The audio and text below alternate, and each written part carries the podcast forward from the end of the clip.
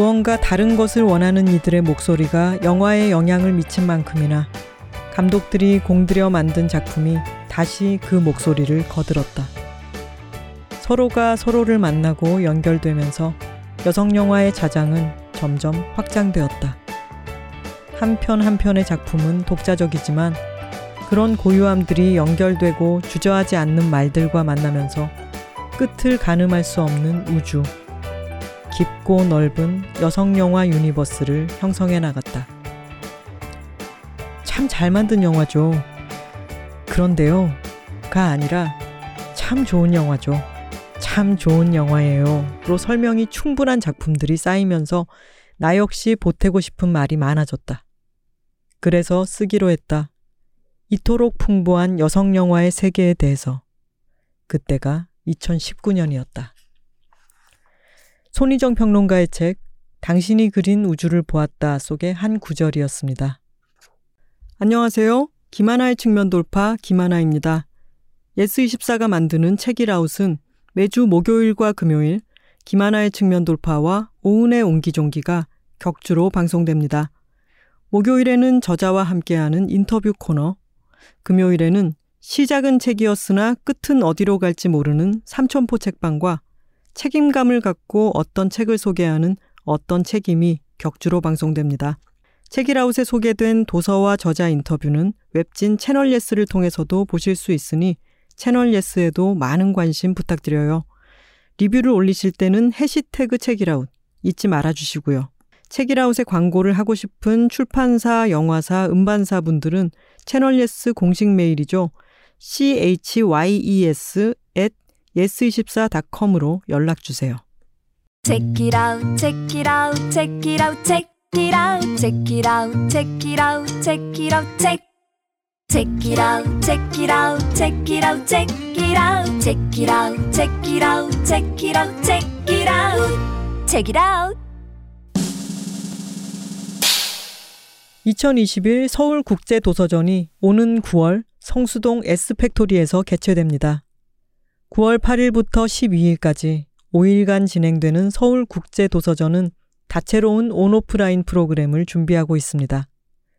75개 출판사가 참여하는 오프라인 마켓과 인문, 사회, 노동, 환경 등 분야별 전문가들이 참여하는 주제 세미나를 만나보실 수 있고요. 홍보대사인 최재천 생물학자, 정세랑 작가 이외에도 노은주 건축가, 이자람 공연예술가, 문소리 배우가 참여하는 주제 강연도 진행됩니다. 이 밖에도 책의 아름다움을 이루는 요소에 대한 기획 전시, 한국 세계에서 가장 아름다운 책, 웹툰 웹소설의 가치를 살펴보는 특별 전시 파동이 준비되어 있고 온라인을 통해 도서전을 찾아오는 작가의 시대와 도서전 70여 년간의 역사를 조망하는 주제 전시 긋닛 New World Coming도 여러분을 기다립니다. 종합 선물 세트 같은 2021 서울국제도서전에 함께하고 싶으시다면 8월 31일까지 진행되는 사전 예매 30% 할인 혜택을 놓치지 마세요. 더 자세한 정보를 원하시는 청취자분들은 지금 바로 네이버 검색창에 서울국제도서전을 검색해 보세요. 오늘 소개해 드릴 책은 전미 도서비평가 협회상 수상, 퓰리처상 최종 후보에 선정되며 큰 화제를 불러일으킨 한국계 미국인 작가 캐시 박홍의 자전적 에세이 Minor Feelings입니다. 김겨울, 이다혜, 문보영, 유진목, 권김현영이 한국어판이 출간되기 전부터 올해의 책으로 꼽으며 추천한 책이죠.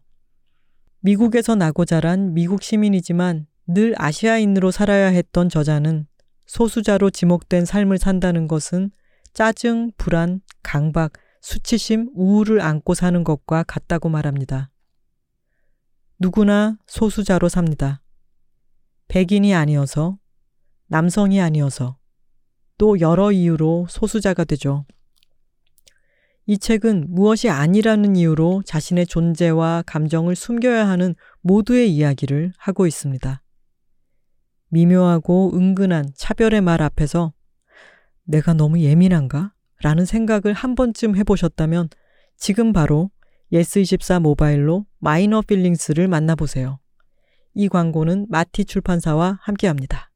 Check it out, check it out, check it out, check it out, check it out, check it out, check it out, check. Check it out, check it out, check it out, check it out, check it out, check it out, check it out, check it out, check it out.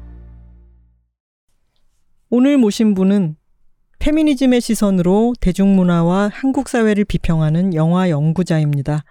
페미니즘 reboot, 다시 쓰는 세계에 이어 최근 네 번째 단독 저서이자 첫 번째 영화책인 당신이 그린 우주를 보았다를 쓰셨어요. 손희정 평론가님입니다. 안녕하세요. 안녕하세요. 손희정입니다. 반갑습니다. 평론가님이 기니까 손희정 교수님으로 불러도 될까요? 아. 아니면은 네. 손희정 작가님으로 부를까요? 편하신 대로 불러주시면 좋겠는데요. 골라주세요. 교수님은 약간 부끄럽네요. 아, 작가, 그런가요? 작가님 짧은 걸로 할까요? 네, 작가님으로 손희정 작가님으로 부르도록 하겠습니다. 워낙 많이 쓰셨습니다. 지금도 쓰고 계시고 네. 어 손희정이라고 예스24에 들어가서 치면은 엄청나게 많은 뭔가가 나와요. 네. 공저하신 책도 많고 그런데 단독 저서로 쓰신 책은 네 권이 있는 거고 네. 그리고 그 중에서도 영화책은 이번이 처음인 거죠. 네, 그렇습니다. 감회가 어떠신가요? 아, 사실은 이제 어디 가서 이제 소개를 드리면 많은 분들이 제가 여성학 전공자이거나 네. 여성학자인 줄 아세요. 네. 근데 사실은 여성학 전공은 아니죠, 아니거든요. 네. 대학에서 영화학을 전공했고, 영화 비평을 하는 게 계속 꿈이었던 사람, 음. 이었던 터라. 근데 그렇게 이제 편집책에 굉장히 참여를 많이 했었던 건 사실 2015년 이후에 음. 말하자면 페미니즘 대중화 물결 안에서 페미니스트의 목소리를 한국 사회가 듣고 싶어 한다라고 음. 하는 기회가 왔을 때 저 몇 년 안 갈 거라고 생각했거든요. 아, 지금 물이 들어왔다. 노를 네. 저어야 된다라고 생각하셔서 네. 글을 막 쓰기 열심히 시작하셨군요. 썼고 그러니까 기회가 있을 때 가능한 한 많이 남겨놓자 내가 음. 하고 싶은 이야기를 그리고 한국 사회가 들어줬으면 하는 이야기를 많이 하고 싶다 해서 이제 제안이 들어오면 할 수 있는 대로 다 썼었고요. 음. 네, 그러면서 편집자이 굉장히 많이 나왔는데, 그러다 보니까 사회에서 현안마다 이제 목소리를 내는 것이 되게 급했었던 거고, 네. 영화 이야기는 조금씩 뒤로 밀렸었던 것 같아요. 음. 근데 이제 드디어 2021년에 영화책을 낼 수 있게 되어서 저는 개인적으로는 굉장히 좋고, 음. 이제 그 책을 들고 다니면서 저는 영화 전공자입니다라고 얘기할 수 있어서 신이 난다. 저는 사실은 영화 전공자입니다. 네, 그렇습니다. 모르셨죠? 약간 이런 느낌으로. 따다! 뭐 이런 느낌인 거죠. 네.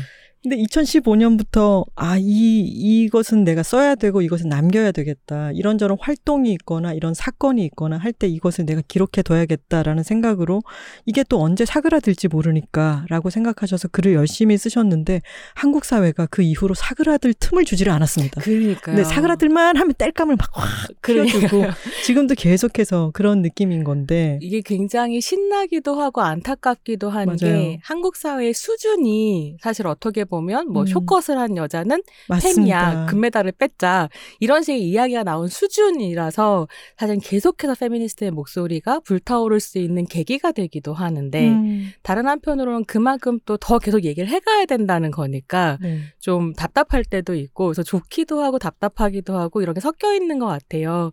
근데 생각해 보면 페미니스트로서 2015년 이후에 한국 사회를 산다는 건 저한테는 굉장히 큰 행운이라는 음. 생각이 들고 음, 같이 목소리 를 내고 있는 많은 사람들이 있으니까 되게 신나고 좋은 거죠. 맞아요. 네.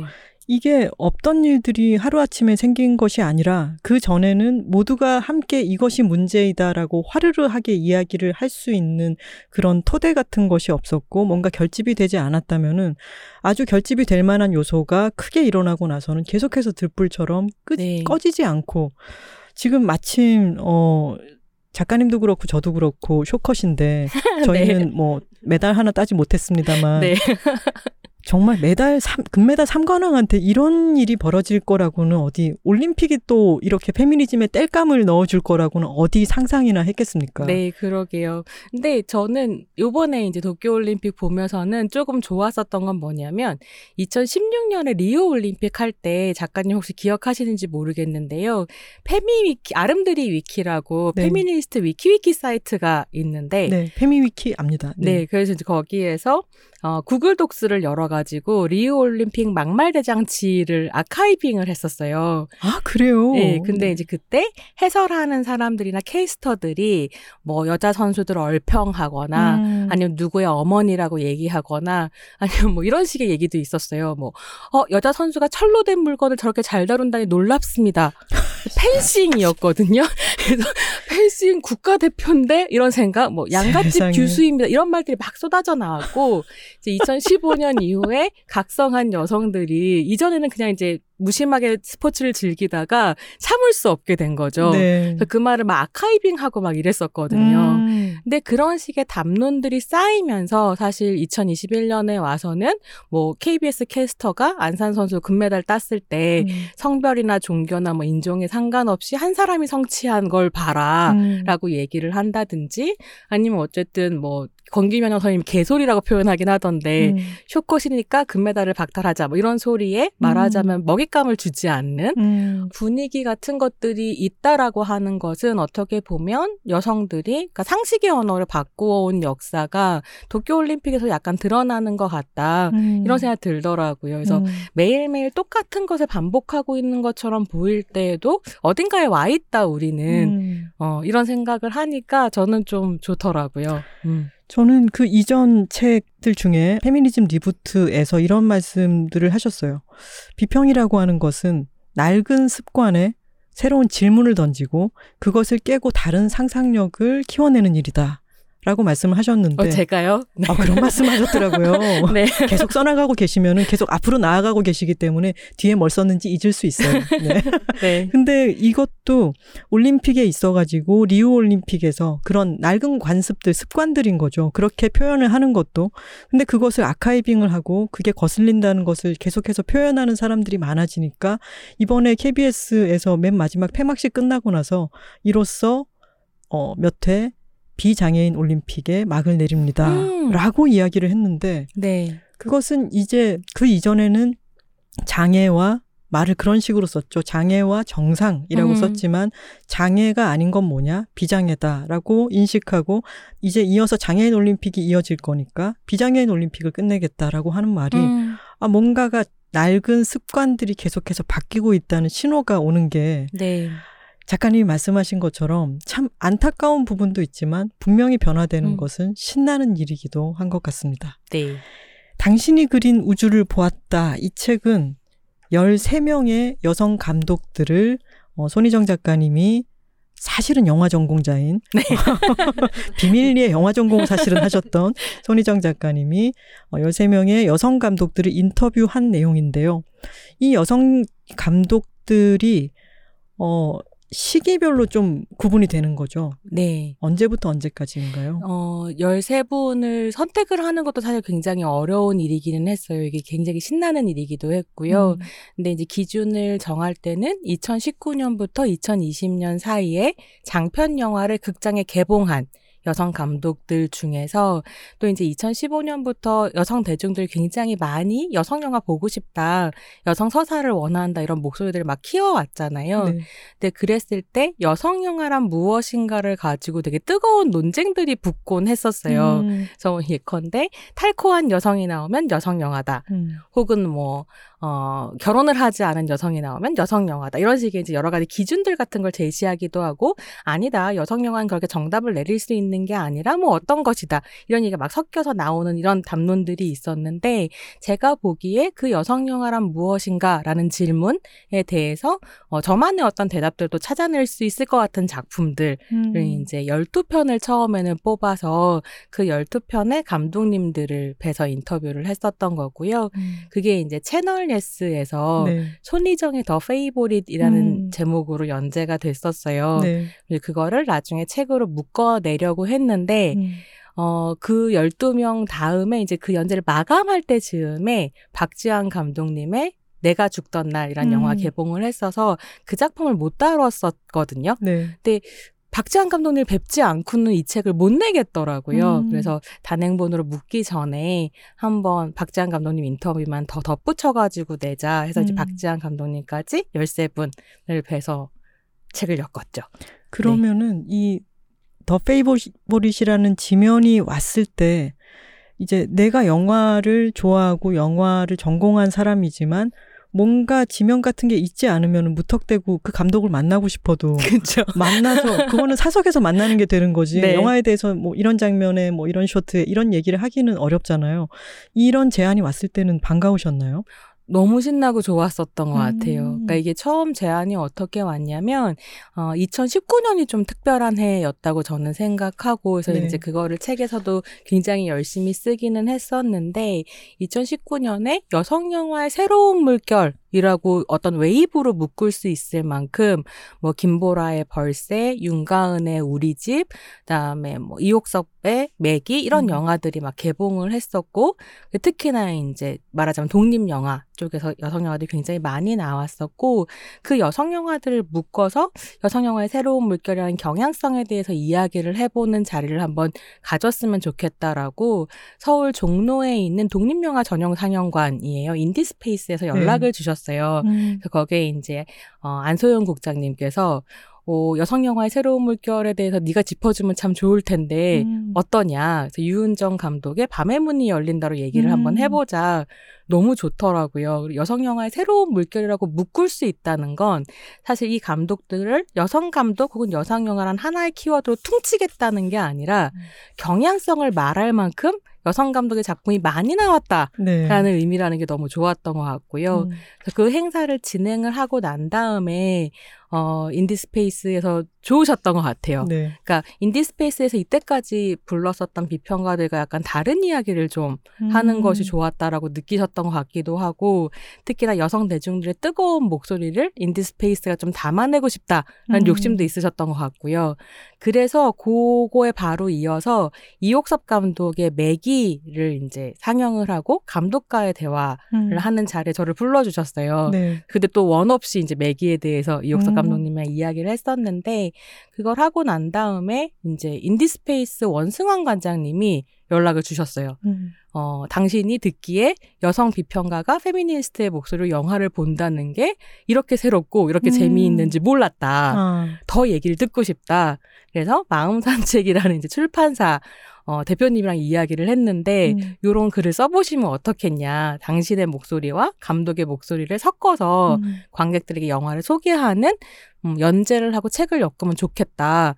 라고 이메일이 굉장히 길게 오셨고요. 네. 제 말이 굉장히 길어지고 있는데 아니요, 아니요, 잘 듣고 있습니다. 길어, 어, 긴 이메일이 왔고 신나고 좋더라고요. 음. 덥석 하겠다. 그러면 네. 덥석 하겠다 할 때 신남이 끝까지 유지됐나요?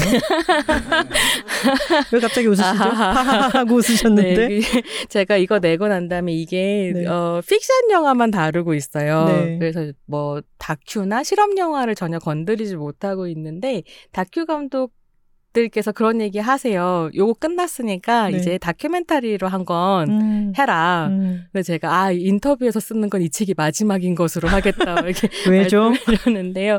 아 뭐 너무 즐거운 시간이었지만 이게 인터뷰를 해서 글을 쓴다는 것이 게다가 2주에 한 번씩 마감을 한다는 것이 아, 쉽지 않더라고요. 네. 그래서 일단 아직까지는 생각이 없다. 음. 난좀 더 긴 휴식이 필요하다. 음. 이런 생각이 들긴 하는데요.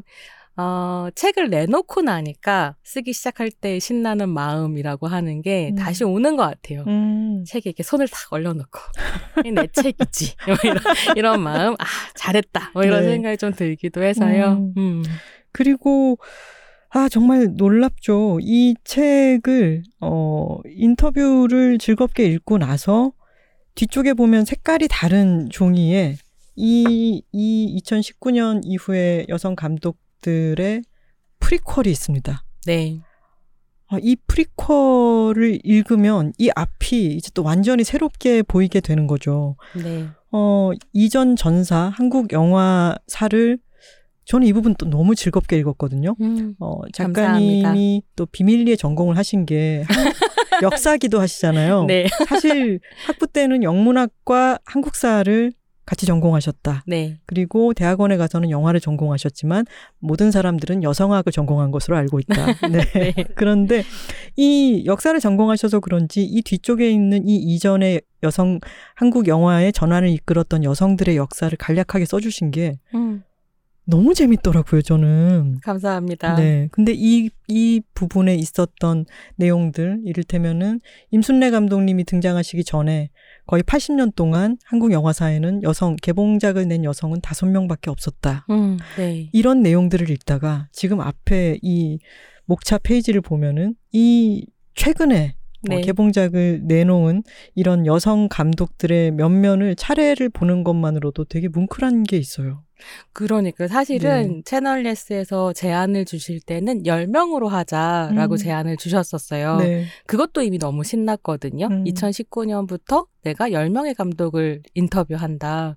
근데 쭉 이름을 적는데 10명으로 안 되더라고요. 네. 그러니까 10명 안에 너무 중요한 감독들이 다 못 들어가서 음. 두 명만 더 주시면 안 되냐. 아, 그래서 이제 12명으로 인터뷰를 하기로 했고, 근데 그러고 나서도 책을 읽으신 분들이 그런 이제 소감 남겨주신 분이 계시는데, 내 최애는 빠졌지만, 책은 좋다거나, 내 최애는 어디 갔냐거나, 이런 이제 이야기들을 들었는데, 그러니까 꼭 들어갔어야 된다고 생각하는 감독이 빠진 분들도 계실 거예요. 음. 독자분들이 보시기에는. 네. 그러니까 그만큼 다 못 담았다는 거고, 음. 어, 그런 걸 보면 저도 마음이 되게 좋은 거죠. 음. 근데 실제로 이 작업을 할 때 제 마음속에 늘 있었던 거, 그 사실 페미니즘 reboot 때부터 쭉 있었던 문제의식인 것 같은데, 시간과 여성의 관계에 대해서 굉장히 고민이 좀 많았어요. 음. 그러니까 이 사회에서 남성 중심적이라고 이야기할 수 있는 사회에서 언제나 시간은 남성의 것으로 상상되어 온 것 같고 음. 그 시간 안에서 남성들만이 자기만의 모험을 하고 성공을 하던 실패를 하던 어딘가에 도달한다 음. 라는 이런 식의 생각이 있고 사실 그렇기 때문에 시간 속에서 쌓이는 이야기인 역사의 주인공은 언제나 남성으로 상상되고 네. 그럴 때 이제 여성들은 공간 속에 갇혀 있거나 음. 혹은 뭐 이런 경우 되게 많이 보셨을 거예요. 이렇게 남성 영웅 자질을 가진 떡잎이 음. 아 저는 뭐 훈련하기 싫어요. 막 도망을 다니다가 자기가 사랑하는 여자 혹은 어머니 누이가 어떤 나쁜 일을 당했을 때 갑자기 각성해가지고 막 영웅을 거듭나잖아요. 네. 그럴 때 여성들이 언제나 사라지는 매개가 되어버리는 음. 이야기 속에서 이런 것들이 너무너무 싫었었던 것 같고 음. 그것이 한편으로는 한국 사회에서 페미니즘이 기록되어 온 방식인 것 같기도 했어요. 네. 그러니까 페미니즘의 역사가 식민지 조선 때부터 쭉 여성의 권리나 여성의 인권에 대해서 이야기해온 사람들이 쭉 있었고 90년대 요즘에 우리는 매일매일 같은 다큐멘터리를 음. 보시면 영 페미니스트들의 활동 굉장히 활발했었고 네. 근데 이게 어느 순간에 마치 없었던 것처럼 지어져서 제가 이제 reboot라고 표현했던 음. 것처럼 한국 사회와 어떤 대중 여성들에게 없었던 일이 갑자기 생긴 것 같은 음. 페미니즘이 reboot 되어 버린 그래서 이때까지 우리가 해, 해온 이야기가 지워진 것 같다는 생각이 계속 들었던 것 같아요. 네. 그래서 시간이 우리 편이라는 걸 좀 확인하고 싶었고 음. 여성들도 시간을 살고 있고 이 시간 안에서 이야기를 쌓아왔다는 얘기를 어떻게든 좀 하고 싶었던 것 같거든요. 음. 근데 그랬을 때 이제 2019년이 그냥 하늘에서 뚝 떨어진 게 아니라 네. 사실 우리한테는 이런 역사들이 있었다. 음. 특히나 이제 이 책에서 다루고 있는 건 1990년대부터 2000년대 중반 정도까지거든요. 네. 근데 이 시기가 한국 영화 신르네상스기라고 불릴 정도로 한국 영화가 엄청나게 부흥했던 시기였어요. 그 부분에 제일 첫 시작이 또 너무 좋지 않습니까? 네. 딱 뽑아 놓으신 말씀이 여성 영화로 가요. 내가 책임져요. 이게 어, 마누라 죽이기에서 네. 최진실 씨가 네. 어, 소영 역으로 장소영 역으로 나와가지고 어, 영화 기획을 하는 사람인데 여성 영화로 가요. 남자 한 명도 안 와도 돼요. 손님 들고 안 들고는 기획자인 내가 책임져요라고 하는 대사가 있었는데 이 이야기로 시작을 하죠. 네, 네. 그게 실제로 되게 유명한 한 PD님께서 기획실장 하실 때 하셨던 음. 대사라고 들었거든요. 아 그리고 그 영화는 대박이 났나요? 그 영화는 대박이 났겠죠? 네. 왜냐하면 어, 구체적으로 어떤 영화였는지는 제가 잘 모르겠는데 음. 90년대 한국 영화 신르네상스를 견인했었던 장르가 네. 코미디와 로맨틱 코미디 였어요. 네. 그래서 뭐 네. 투캅스 이런 영화 음, 작가님은 아시죠? 알죠. 네, 그래서 같은 세대랍니다. 네. 뭐 투캅스 이런 영화 한 축에 있었다면 로맨틱 코미디들, 그러니까 최진실, 김혜수, 심혜진 네. 이런 사람들이 출연했었던 로맨틱 코미디들이 여성 관객들을 이렇게 쭉 끌어들이면서 성장한 부분이 있는데 음. 그런 영화들을 기획하는 구비구비에 굉장히 뛰어난 여성 마케터들, 여성 음. 기획실장들이 있었던 거죠. 네. 그리고 그렇게 이제 성공한 여성들이니까 90년대 남성 남성 중심적인 사회에선 또 얼마나 뒤에서 욕을 했겠어요. 음. 뭐 독한 여자라는 둥 저렇게 뭐 독불장군처럼 해서 뭐가 되겠냐는 둥 뭐가 되기는 한국 영화를 이끌어 나갔죠. 네. 그래서 이제 그런 실제 모델이를 가지고 마누라 죽이기라는 영화가 만들어졌고 거기에 음. 이제 최진실 씨가 기획을 하면서 남자들도 막 너무 구닥다리 같은 소리 막 하고 있으니까 네. 꺼지라고 하면서 이제 영화를 끌고 나가거든요. 음. 그러니까 그런 여성 인력들이 있었다라고 하는 것, 한국 영화 지금 같이 뭐 K 한류, K 한류, 한류를 이제 이끌어가는 어떤 문화 상품이 되는 데에는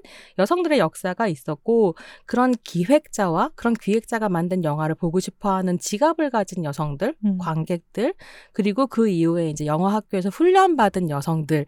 감독들 네. 이렇게 해서 지금의 영화로 이어지고 있다 이 얘기를 좀 하고 싶었어요. 음. 음.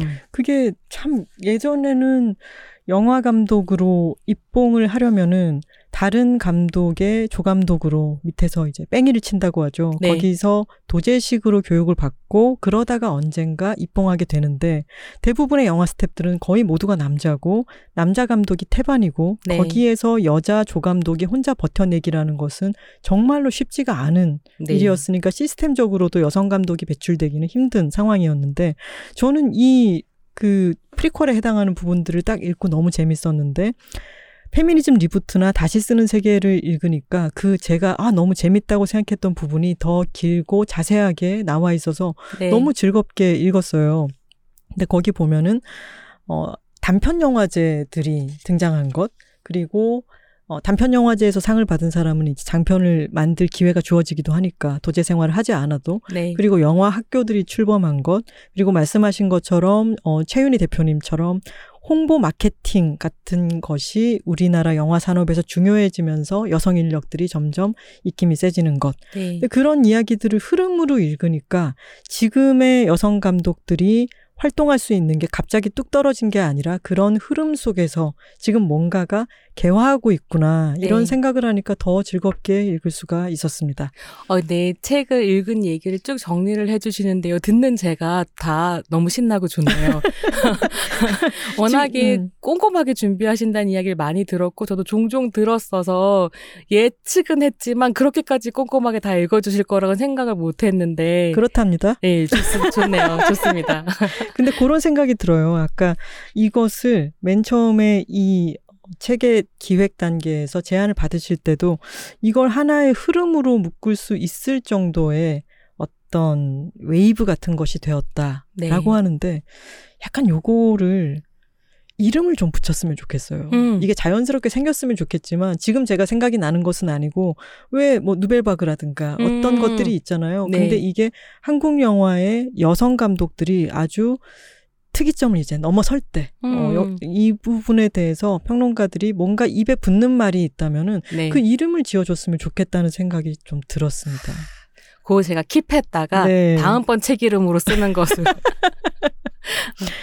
근데 이- 실제로 그러니까 그 여성 영화 뉴웨이브 혹은 뭐 여성 영화의 새로운 물결을 막 고민할 때 그런 생각했었던 것 같아요. 누벨바그라든지 이런 식의 새로운 물결을 얘기를 하려면 묶을 수 있는 어떤 경향성이 있어야 되거든요. 음. 프랑스의 누벨바그 같은 경우에는 아버지 세대의 목을 치고 네. 새로운 영화 형식을 실험하면서 음. 영화의 정치성을 강조한다든지 뭐 이런 것들이 막 섞여 있어야 되는데 음. 그래서 특히나 이제 독립 영화를 중심으로 2019년을 전후해서 등장하고 있는 이 여성 감독들의 작품, 여성 서사에는 어떤 경향성이 있나 이런 걸 되게 고민을 많이 했었어요. 음. 그냥 여자가 만들었으니까 여성 서사, 여성 영화 이렇게 무- 퉁쳐서 묶는 것이 아니라 좀 의미를 찾아보고 싶었는데 발견한 건 그거였던 것 같아요. 결국 여성과 시간의 문제, 음. 여성과 성장의 이야기를 좀 하고 있는 것 같다. 음. 라는 생각이 들었고 사실은 이제 제가 학교에서 영화학을 전공할 때 박사 논문의 주제가 뭐였냐면 그 한남 cinematic universe라고 종종 제가 그러는데요. 음. 한국 남성들만 나와서 펼쳐내는 어떤 이야기 속에서 음. 한국의 내셔널리즘이 어떻게 형성되는가. 제목이 그런 줄 알았습니다, 방금. 한남으로 시작하는 어? 논문 제목이요? 네, 이렇게. 그러면 졸업을 못했을 수도 있을 네. 것 같은데 뭐 논문 제목 자체는 21세기 한국 영화 네이션이라는 제목만 들어서는 전혀 무슨 내용인지 알 수 없는 내용인데 핵심적인 얘기는 그거였던 것 같아요. 한국 영화에서 남성 남성들은 과대 재현되고 여성들은 상징적으로 소멸되는 이 현상이 음. 왜 일어난 건가? 음. 뭐 결과적으로 간단히 얘기하자면 뭐 IMF 이후에 노동 시장이 남성 중심적으로 재편되면서 공적 장에서 여성들을 좀 몰아내고 어 지치고 어려운 남성들의 어깨를 세워주는 그래서 아빠뽕을 막 투입하는 음. 이런 영화들이 대중적으로 인기를 끌면서 지금까지 왔는데 그랬을 때 스크린을 장악하고 있는 건 성인 어른들이지만 그러니까 성인 들이지만 음. 몸이 큰 사람들이지만 실제로 어른은 없다라는 생각이 좀 음. 들더라고요. 그래서 그 남자 어른들이 남자 성인들이 너무 억울해서 음. 막이 세계에 화를 내면서 온 사방군데 불을 지르고 다니는 동안 사실 그 이야기에서 지워져 버렸었던 뭐 소녀들의 이야기라든가 시체가 되어버렸던 여성들의 이야기라든가 이런 것들 지금 이 여성 감독들이 되살려내고 있구나. 이건 음. 하나의 경향성으로 볼 수 있겠다. 음. 이런 생각이 좀 들더라고요.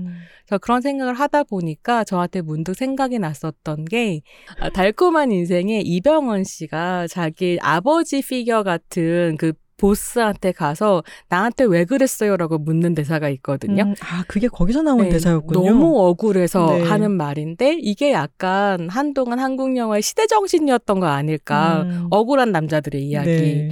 근데 사실 여성 감독이 만든 작품들을 들여다보면 굉장히 억울하고 부당한 일을 당하는 이야기도 있고 다른 이야기를 하는 영화도 있지만 억울하면서 멈추지 않는다는 생각이 들더라고요. 네. 계속 어디론가 가려고 하고 그것이 꼭 전 진이 아니라고 하더라도 누군가 만나게 되는 이야기 어, 이런 것들은 여성 영화의 새로운 물결로 묶을 수 있겠고 음. 이름은 이제부터 생각해 보는 것으로. 네, 제가 하나 씨앗을 던져 드렸으니까 네. 그거를 한쪽 어딘가에만 두고 워낙에 계시다가 제목 잘 짓으신다는 소문을 들었던 것 아닙니다. 같은데. 저희 집에 있는 분이 더 아, 네. 네, 잘 지으시고 이 뭔가 탁 걸리는 부분에 점점 거기에 구심점이 생겨서 뭔가가 점점 커진다 싶으면 이름을 붙여주는 것도 멋있으면 좋겠다는. 여성 영화 이런 이런 이런 거 괜찮을까요? 그리고 아까 말씀에 이어서 그런 부분이 어 재밌었어요. 남성들의 이야기, 그 억울한 남자들, 울부짖는 남자들의 이야기가 계속되는 동안 그 이전의 로맨틱 코미디 같은 것으로 아주 부흥기를 이끌었던 여성들이 좋아하기도 하고 여성들이 활약했던 장르는 다 사라지고 네, 유, 유일하게 여성들이 어 중심적인 인물로 나오는 장르는 호러 장르밖에 안 남게 되었다. 네, 그래서 모두가 시체 아니면 귀신으로 나오게 되었다라고 하는 것도 정말 흥미로운 지점이었어요. 생각해 보니까 아, 정말 그러네라는 네. 생각이 들더라고요. 그 이전에 어 영화들의 흐름을 쭉 이렇게 놓고 봤을 때 좀 떨어져서 흐름으로 보았을 때 이해되는 게 분명히 있다는 생각이 들었습니다. 근데 이 당신이 그린 우주를 보았다. 이 인터뷰 시리즈는 그 이전에 뭐 GV를 진행하시거나 실시간으로 사람들 앞에서 인터뷰를 하거나 그런 적은 있으셨겠지만 인터뷰를 글로 정리하는 것은 많이 하던 일은 아니셨죠. 완전히 다른 일이더라고요. 네. 그러니까 그냥 이전에 GV 하듯이 하면 괜찮을까? 할수 음. 있을까?라고 생각을 했었는데요. 어, 그러면서 준비를 한번 생각을 해보니까, 아, 나는 인터뷰를 제대로 해본 적이 없구나 라는 걸좀 깨달았었고요. 일 그러니까 잘 저지르시나요? 아니요, 저는 굉장히 보수적인 편이어서요. 집에 가훈이 네. 조심해여가지고. 가훈이 조심해요. 농담처럼 가족끼리 하는 말이 네. 위험해 조심해 그래서 어 새로운 거 별로 안 좋아하고 이게 되게 어 저의 성격을 보여주는 에피소드가 제가 아이서티를 한 10년 탔어요. 네. 그래서 아이서티 임수정 씨가 막 이게 콜라 콜라 좋아 좋아 이런 노래를 할때 네. 임수정 씨가 너무 좋아가지고 아이서티를 첫 차로 이제 제가 구매하는 첫 차로 샀었는데 최근에 한 5년 전에 차를 바꿨거든요. 또 아이서티를 샀어요. 아. 그래서 어, 친구들이 치를 떨면서 똑같은 차종을 근데 어, 타보니까 제일 좋은 거 같고 그렇다고 딴 차를 딴 많이 타본 것도 것도 아닌데 그래서 그게 약간 성격이라서 잘 저지르는 편은 아닌데 음. 어, 지금 생각해 보면 하나 딱 하나 다른 분야 아니요 네. 두개 딱 다른 분야가 페미니즘이랑 영화인 것 같아요. 음. 그래서 이건 약간 신들린 것처럼 네. 막 덤비는데 음. 인터뷰를 그러면은 어, 아 인터뷰가 페미니즘과 영화가 지금 합쳐진 네, 그러게요. 너무 신나게 인터뷰 하겠어. 그래서 가훈을 어기고 네. 어, 이렇게 하겠다라고 했는데 인터뷰를 실제로 했을 때 아 이건 예상과 다른 지점이다. 뭐 이렇게 느끼신 점은 어떤 게 있었어요? 그러니까 준비를 하면서 굉장히 내적 갈등이 심했었던 게 감독과의 대화는 사실은 주인공이 제가 전혀 아니거든요. 네. 그 자리의 주인공은 영화와 감독이기 때문에 감독이 하고 싶은 얘기, 관객이 궁금한 얘기를 잘 끌어내서 두 사람을 잘, 그러니까 두 측을 잘 만나게 하는 거강꾼 역할을 잘 하면 되는 일이고, 네. 그걸 굉장히 잘하는 편이었던 것 같아요. 음. 근데 이제 이게 비평으로 가니까 제가 욕심이 생긴 거죠. 나도 음. 주인공이어야 되고, 음. 감독도 주인공이어야 되는 거 아닌가? 음. 비평가 손희정의 어떤 장, 게다가 말씀드린 것처럼 처음 쓰는 거잖아요. 네. 영화 전문으로. 음. 그러니까 이거를 내가 펼쳐내야지 하는 욕심이 되게 처음에 많았었던 것 같고, 네. 이 욕 심을 조율하는 것이 사실 제가 이 책을 쓰면서 제일 크게 배운 것 같아요. 음. 그리고 그 욕심이 점점 점점 조정이 되어서 중반 이후로 넘어갈 때는 아 비평가도 내 이름을 걸고 이름 내 이름을 걸고 글을 쓴다고 하더라도 거간꾼이구나라는 음. 걸 비로소 좀 깨달았었던 것 같고 아, 그러니까 시작을 하실 때는 내가 이 영화의 어떤 부분을 이렇게 풍성하게 읽어냈어. 같은 것을 읽는 독자에게도 전하고 싶었지만 네 감독과 함께 인터뷰를 그리고 감독을 인터뷰해 가지고 내놓는 지면이다 보니까 내가 읽은 게 어, 그만큼 중요할까라는 생각이 네, 들고 그렇더라고요. 이게 점점점 조율을 해 나가게 된 거였군요. 네, 이 저는 책을 읽으면서 이전에 페미니즘 리부트 안에도 어, 이 얘기를 잠깐 해야겠네요. 그 안에는 그때는 이제 페미니즘에 대해서 내가 써야겠다. 그리고 화가 나는 일들도 많고 네, 정말 조목조목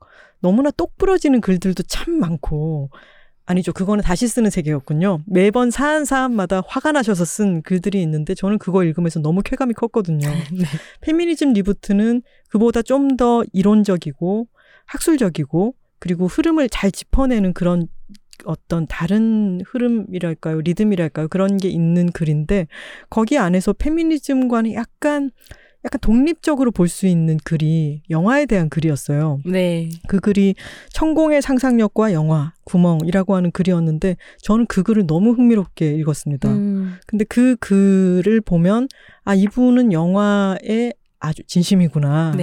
영화의 네. 어떤 부분을 아주 어 천착해 들어가 가지고 굉장히 많이 또 공부를 하셨고 생각도 많이 해보신 분이구나. 그리고 이것을 읽어내는 거는 빨리 읽어낼 수 없지만 다른 어떤 즐거움이 있는 글이었다면은 저는 이 책은 문턱이 훨씬 낮은 것 같아요. 음, 네, 영화에 대해서 내가 이 영화를 다 보지 않아도 되고 그리고 이걸 보고 난 뒤에 영화를 보고 싶은 마음이 들기도 하고 음, 영화의 어 어떤 부분의 이론적인 지식이라든가 그렇게 깊이 있게 생각하지 않아도 읽을 수 있는 훨씬 말랑말랑한 글이라는 생각이 들어서 저는 좀 의외이기도 했어요. 음, 네, 좀더 영화를 전공한 사람으로서의 어떤 거를 막 화려하게 드러낼 수도 있잖아요. 드러내려면. 네. 근데 그렇지가 않고 네. 편안하게 읽을 수 있는 글이고 작가 그 감독이 어떤 세계를 그리려고 했고 이것을 또 되게 잘 들어주는 글이기도 해서 이 이전의 글 영화 글과 지금 이번에 인터뷰 음. 글은 색깔이 정말 다르구나. 그리고 타겟 층도 다르겠구나라는 생각이 네. 들었어요. 이 책이 많은 사람들에게 읽혔으면 좋겠어요. 감사합니다. 저도 네. 그랬으면 좋겠는데요. 음. 아마 마음 산책에서 특히나 이제 저 책 같이 작업해 주신 편집자님이 권한나 편집자님이신데 권한나 편집자님도 그거를 이 책을 통해 하고 싶으셨던 것 같아요. 음. 그러니까 내가 얼마나, 그러니까 손희정이 얼마나 체- 영화를 좋아하는지를 알고 있는 사람의 입장에서 당신의 영화에 대한 애정을 좀 느낄 수 있게 글을 썼으면 좋겠고 더 많은 대중이 그걸 봤으면 좋겠다. 그래서 그 채널리스 연재 손희정의 더 페이보릿도 권한나 편집자님이 지어주셨거든요. 음. 그러니까 너의 페이보릿에 대해서 쓴다고 생각해라. 네. 근데 그런 제안들이 저한테 되게 크게 좋게 다가왔었던 것 같아요. 그러니까 음. 천공의 상상력 것도 사실 영화를 너무너무 사랑하기 때문에 쓴 글이지만 한편으로는 영화라고 하는 게 편집을 통해서 굉장히 매끄럽게 서사를 만드는 거기 때문에 아까 말씀드렸던 것처럼 남성이라든가 힘을 가진 사람들의 이야기, 훨씬 더 많이 가시화되어 있는 이야기들이 영화 필름 위에서 흘러가고 굉장히 많은 것들이 그 사이로 빠져버린다는 생각을 하면서 쓴 글이었거든요. 그래서 네. 어떻게 그 영화가 놓친 그래서 심연에 가라앉아 있는 이야기 들을 끌어올릴 것인가가 영화가 해야 되는 역할이다라는 음. 고민 속에 쓴 거였는데 그게 사실은 제가 2000년대 내내 그러니까 21세기 내내 영화를 공부하고 영화에 대해서 글을 쓰면서 겪었던 일종의 고통이었던 것 같거든요. 음. 영화 너무 좋아하고 음. 영화 너무 사랑하고 심지어 사실은 한남 영화라고 욕먹는 영화들 안에서도 저는 어떤 아름다움을 봐요. 음. 뭐 특별히 진짜 싫어하는 감독들 몇몇을 빼면 네. 굉장히 좋아하는데 어, 마이크 끄고 그 얘기를 하고 싶네요. 네. 네. 근데 그럴 때에도 제가 이제 서론에도 쓰기도 했는데 영화 너무 좋죠. 그런데 여기에서 젠더 재현이라고 하는 것이 뭐 아니면 역사적 상상력이라고 하는 것이 뭐 이런 얘기를 늘 해왔었던 것이 저한테 너무 피곤했었던 것 같아요. 음. 특히나 그 즈음에 제가 굉장히 지쳐 있었던 게 봉준호 감독님의 기생충에 대한 비평을 쓰고 좀 지쳐 있었던 것 같아요. 음. 시네21에 글을 하나 썼었는데 사실 봉준호 감독을 너무 좋아하거든요. 너무 좋아하지만 그의 영화 속에 살아있는 여성 혐오는 비판하지 않을 수 없는 거고 음. 모두가 기생충을 칭찬할 때 사실 공- 그렇게 공적인 지면에 기생충을 비판한 평론가가 몇 안 돼요. 음. 그리고 제가 제 생각에 진짜 피를 토하면서 그 글을 썼거든요. 음. 옛날에 살인의 추억부터 시작해서 기생충까지 음. 당신이 얼마나 여혐인가. 음. 를 사실 썼는데 영화를 사랑하는 입장에서 때로는 봉준호의 영화에 엄청나게 매혹됐던 사람의 입장에서는 그런 글들이 사실 스스로에게도 상처가 되거든요. 음. 때로는 비평가가 상처를 감내하는 작업을 해야 된다고 생각하지만 좀 지쳤던 것 같아요. 음. 욕도 많이 먹었고요. 음. 근데 이제 그럴 그렇게 지쳐 있을 즈음에 네가 사랑하는 것에 대해서 얘기해라. 음. 라고 하니까 정말 이번에는 제대로 사랑해보고 싶다라는 음. 생각이 들었고 그런 입장에선 진짜 부러웠던 책 제목이 뭐냐면 신영철 평론가의 정확한 네. 사랑의 실험. 음. 근데 그 책 제목을 보고 사실은 막 그랬거든요. 야 한국 영화나 요즘에 외국 영화든 뭐든 어떻게 사랑하냐 이렇게 엉망인데 이런 음. 생각이 들면서도 그의 글은 아름답잖아요. 음. 아, 나도 사랑을 좀 해보고 싶다 하던 차에 이제 쓸 수 있었고, 그래서 제가 처음 고른 영화가 김보라 감독님의 벌새부터 시작했어요. 네. 그래도 쓰기는 했지만, 벌새는 정말로 정확하게 사랑하는 이야기라고 음. 생각을 했고, 네. 이게 이제 책, 그러니까 인터뷰의 시작이어야 됐겠다라고 음. 생각을 했었던 거죠.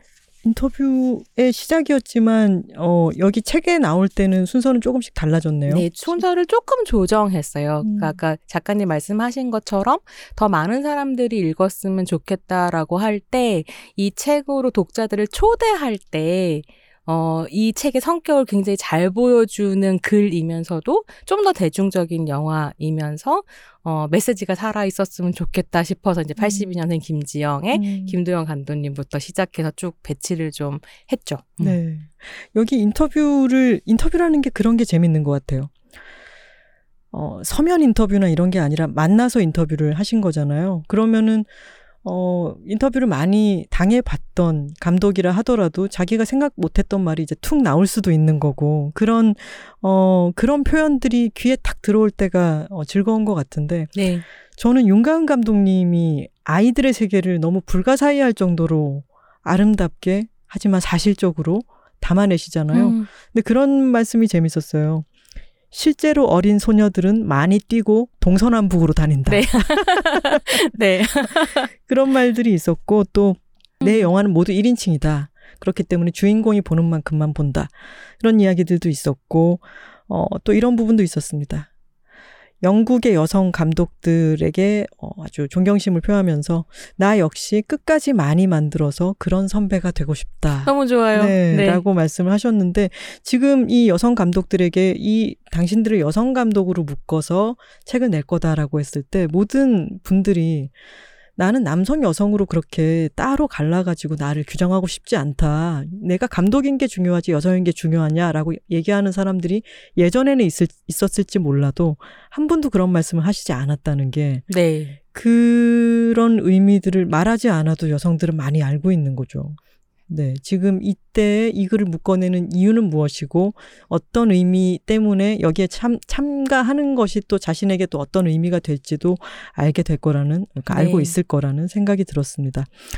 여러 감독님들이 다 각자의 제목에도 보면은 당신이 그린 우주를 보았다잖아요. 나름의 각자의 다른 우주들이 다 이렇게 있는데 그것을 평론가님이 작가님이 읽어내시고 이건 이런 거 아니었냐라고 했을 때 서로 감독이 이건 아니다라고 서로 얘기하는 게 가장 재밌었던 부분은 김초희 감독님 편이에요. 네, 아우, 네, 네. 진땀을 뺐죠. 제가 그것도 너- 안 알겠는 게 저도 황선우 작가랑 같이 그 네. 찬실이는 복도 많지 GV를 진행한 적이 음, 있어요. 네. 그랬는데 거기 그렇게 금발 외국인이 혼자 나오는 장면은 그건 그런 거 아니었나요? 뭐 이렇게 그런 느낌이 들었어요.라고 물었더니 어 김초희 감독님이 아니 그거는 외국인을 많이 섭외를 했 는데 그게 섭외가 또 안 돼가지고 한 명밖에 안한 거예요. 어쩔 수 없이 그렇게 찍은 거야. 뭐 이렇게 얘기를 하시는 거예요. 이렇게 똑같이 흉내를 내세요? 그렇게 얘기하셨어요. 네. 네. 근데 그게 이 인터뷰에도 그대로 이어지는 것 같은 음. 거예요.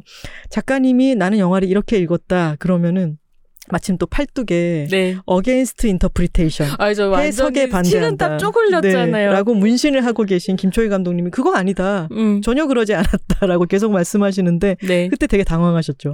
근데 네. 그렇게 서로 주고받는 게 굉장히 즐거웠던 것 같아요. 네. 그러니까 김초희 감독님이 저를 대해주신 태도라는 게, 아, 뭐 별 의미 없는 걸 네가 뭐 그렇게 과대 해석해. 음. 라는 태도가 아니라, 네. 어, 넌 그렇게 봐서 아니야? 음. 돈이 없어서 그랬어. 뭐 이런, 이렇게 툭툭툭툭 이야기를 하시니까, 네. 약간 처음에는 숙제 검사 받는 것 같은 느낌도 들었어요. 음. 그게 영화를 워낙에 오랫동안 영화 공부도 하셨고 영화 제작도 하셨고 감독 데뷔작이긴 하지만 영화를 잘하시는 분이기 때문에 아 약간 이제 뭐가 무림의 구슬을 만나러 가는 음. 기분으로 만나러 갔는데 제 저도 팔에 문신이 있는데 제 네. 문신을 딱 보시더니 어 나도 있다고 문신을 딱 보여주셨는데 해석에 반대한다인 거예요. 비평가를 만나서 인터뷰하기 전에 내 팔뚝에 문신 해석에 반대한다를 먼저 보여준다. 어디 한번 해봐라 이런 그래서 이제 거기서부터 시작해서 근데 그날 인터뷰 되게 재밌었던 것 같아요 네. 그리고 음 그런 과정 안에서 그러니까 내, 나에게 네 해석은 틀렸지만 네 해석은 아, 네 해석은 나의 의도에 맞는 건 아니지만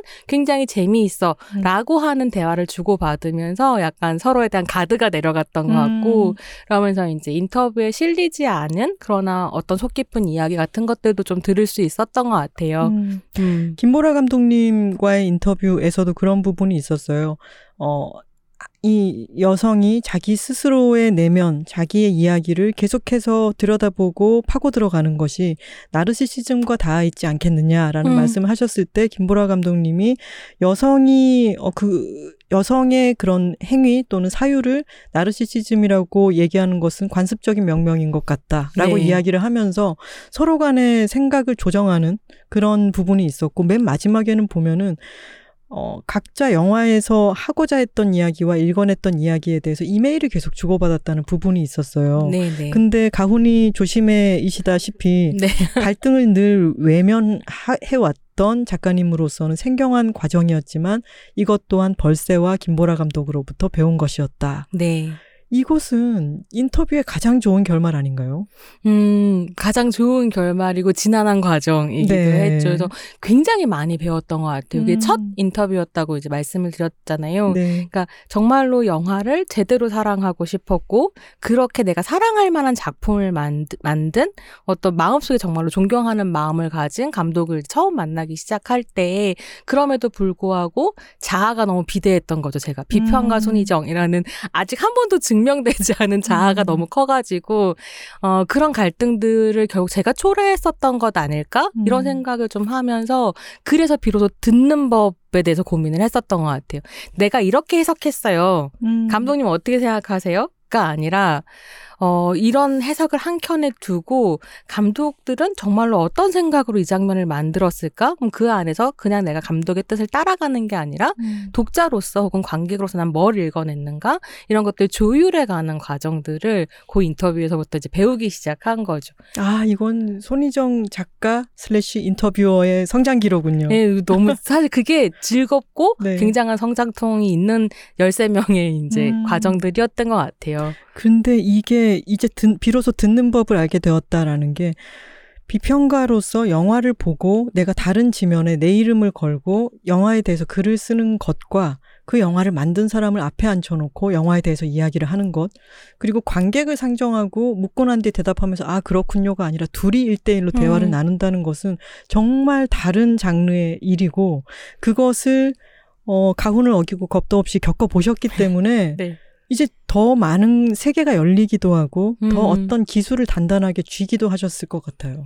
영화를 보는 관점이 사실은 굉장히 많이 달라지기도 했어요. 그러니까 음. 제가 이제 어, 대학에서 영화학 강의를 할 때에도 보통 이제 영화가 뭐 가- 작가론, 장르론, 이데올로기 비평 뭐 이런 것들이 막 있는데 제가 보통 담당해온 게 이데올로기 비평이라고 음.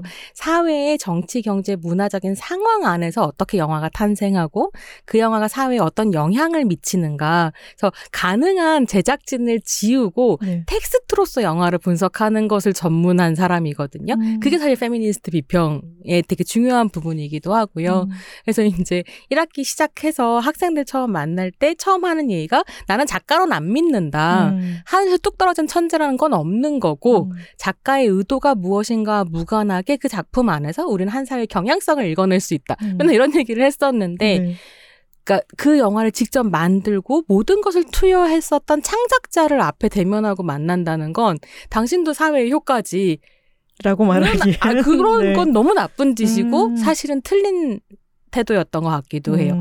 그래서 이데올로기 비평도 한편은 되게 중요하지만 어, 작가가 작가로서 어떤 세계를 만들어가는 것에 대한 존중 그리고 그 이면에 놓여 있는 이야기를 제대로 듣는 것이 그래서 좋은 질문을 만들어내는 것이 결국 평론가가 하는 일이어야겠구나라고 음. 하는 걸 그러네요. 제가 영화 공부한 지 20년이 됐는데 어, 이번에 좀 새롭게 배운 것 같아요. 음. 다음에 또 인터뷰 집을 내신다면은 약간 눈을 약간 동그랗게 뜨셨는데 네. 내셔야죠. 네. 내실 때는 좀 더 뭐랄까요 잘 듣기도 들으면서 또 챙챙 더 부딪히기도 하면서 네. 그리고 책의 볼륨도 더 있고 막 그랬으면 좋겠어요. 재밌을 것 같아요. 네. 아우 말려 들어가면 안 되는데.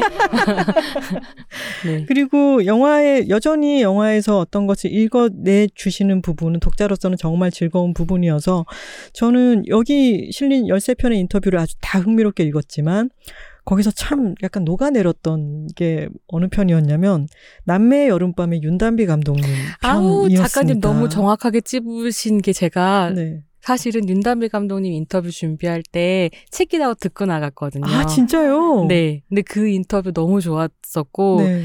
사실은 인터뷰를 준비를 할 때 이게 또 비평, 그러니까 GV나 아니면 저도 팟캐스트를 만드니까 팟캐스트 인터뷰를 준비할 때는 가능하면 많은 자료를 찾는데 음. 비평을 쓸 때는 이거 좀 위험하더라고요. 네. 왜냐하면 너무 많이 읽다 보면 내 생각과 남의 생각이 막 섞여버리고 음. 뭐 그래도 비평가의 독창적인 관점이 있어야 되는데 이게 뭉개지기도 하니까 그래서 많이 안 봤는데 음. 윤단비 감독님 준비할 때는 하나만 그러면 인터뷰를 찾아보고 가자라고 네. 했을 때 그럼 역시 기만한가? 네, 하나만이라면 기만하죠. 네. 근데 그 인터뷰에서 정말로 영감 많이 받고 음. 써서 아마 또 작가님한테 탁 간 게 아닐까요? 아유, 너무 기분 좋네요. 근데 거기에 제가 정말 좋았던 부분은 작가님이 쓰신 부분에 그, 어, 거기에 나오는 남매의 누나, 옥주. 옥주보다 먼저 집에 들어가 있고, 옥주보다 늦게 집을 떠나는 카메라 덕분에 집은 자신만의 세계를 갖게 된다. 어쩌면 영화 전체가 할아버지의 집이 꾸는 꿈일지도 모른다. 저는 영화를 본 사람이라면은 그 집이 너무 강하잖아요. 음. 어떤 집이 주는 게 이제 막, 막, 막 강렬하다기보다는 집이 말을 하는 것 같고, 그걸 어떻게 표현해야 되나 싶었는데 저는 이 문장을 읽고 아, 이 영화 전체가 할아버지의 집이 꾸는 꿈일지도 모른다. 근데 그걸 느끼게 되는 부분을 여기서 아주 쉽게 설명해 주셨지만 왜 그렇게 느꼈느냐를 생각해 보면은 옥주가 아직 들어오기 전에 이를테면 윤가은 감독님의 1인칭 시점과는 다른 거잖아요. 음, 네. 들어오기 전에 카메라는 이미 집 안에 있고 마치 집이 들어오는 사람을 가만히 보는 것 같은 카메라의 시점이 있고 그리고 옥주가 떠나도 카메라가 집 안에 머물러 있거나 천천히 떠나기 때문에 집에 대해서 우리가 그런 마음을 갖게 된다는 부분은 그냥 영화를 보고 어떤 느낌을 가졌던 관객으로서는 이런 문장을 만날 때 너무 짜릿한 거예요. 음, 네. 감사합니다. 너무너무 좋았습니다. 그 윤단비 감독 인터뷰에 시작한 부분 문장도 대단한 철학보다 지극한 사랑이 아름다움을 완성하는 순간이 있다 라고 쓰셨는데 저는 이 인터뷰야말로 지극한 사랑으로 쓰인 인터뷰가 아닐까라는 생각도 들었습니다.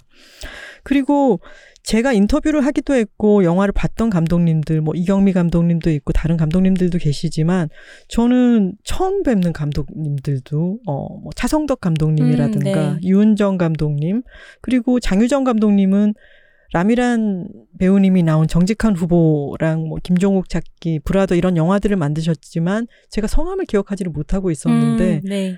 아, 이렇게 작가님이 말씀을 해주셨어요. 이 장유정 감독은 스타, 이제 뮤지컬을 만드는 연출자이기도 하지만 그것을 영화로 옮겨내고 또 중간 예산 규모 코미디를, 코미디 영화를 상업적으로 성공시키는 그런 미덕이 있다. 그런 부분이 있다라고 말씀하셨는데 여기 책에 나온 각각의 여성 감독들이 조금씩 다른 분야의 어, 퍼즐처럼 음. 곳곳에서 활동하고 계신데 이 책으로 묶여 나왔다는 게 저는 그게 너무 좋더라고요. 음, 네, 감사합니다. 다양한 감독님들의 목소리를 어, 아주 뼈를 갈아가시면서 네, 장유정 네. 감독님은 진짜 독보적인 분이에요. 네. 실제로 뮤지컬부터 그러니까 창작 뮤지컬을 하신 거거든요. 뮤지컬부터 영화까지 사실 상업적으로 단 한 편도 실패하지 않으신 걸로 알고 있는데 음, 사실은 그게 대단, 대단하다라기보다는 그것도 물론 대단하지만 음, 그런 결과물을 만들어내는데 엄청나게 유연하시더라고요. 음, 그러니까 예산은 한정되어 있고 포기해야 할 것과 취해야 할 것, 그것도 막 쉽게 타협하는 건 아닌데 음. 그런 것들 아주 굉장히 유연하게 움직이면서 대중성에 정확하게 말을 거는. 음. 근데 사실 뭐 감독 전체를 통틀어서 많지 않은 재능 이라고 음. 생각하고 뵙고 이야기 나누는데 너무 즐겁고 좋더라고요. 그리고 그 정직한 후보가 원래 네. 원작이 있었는데 원작에서는 그 국회의원이 남자라면서요. 그러니까 얼마나 재미없고 싫었겠어요. 네. 죄송합니다. 그런 부분이 있었어요. 장유정 네. 감독님이. 아니, 언제나 갑인 한국 남성 국회의원이 도대체 어디서 을이 되겠느냐. 그 부분을 찾을 수가 없었는데, 이, 이 배역을 여성으로 바꿨더니, 그리고 라미란이라는 걸출한 배우가 붙으면서 그러니까요. 그 영화가 만들어진 거잖아요. 네. 어, 그런 뒷이야기도 정말 재미있었습니다. 그러니까 작가님 너무 정확하게 표현해 주신 것 같아요. 여기저기 적재적소에 어떤 여성들이 계속 있고 네. 음, 그 여성들이 만나서 이렇게 음. 이야기가 된다는 거 음, 접점이 되신 거예요. 어, 그런가 봐요. 네, 아, 간접 접점이 되신 잘했네요. 겁니다. 잘했죠, 아유, 잘했죠. 네, 죄송합니다. 머리 쓰다듬을 뻔했네. 아유, 잘했다. 제가 하고 싶은 거였습니다. 네. 뜬금없지만 여기서 스피드 퀴즈 들어가겠습니다. 아, 스피드 퀴즈요? 네, 길게 생각하지 네. 마시고 바로 바로 대답하시면 됩니다. 둘 중 하나만 고른다면 디지털 or 아날로그. 디지털. 비평이라는 작업은 하면 할수록 어렵게 느껴진다. Yes or no. Yes. 말하기보다 글쓰기가 더 편하다. Yes or no.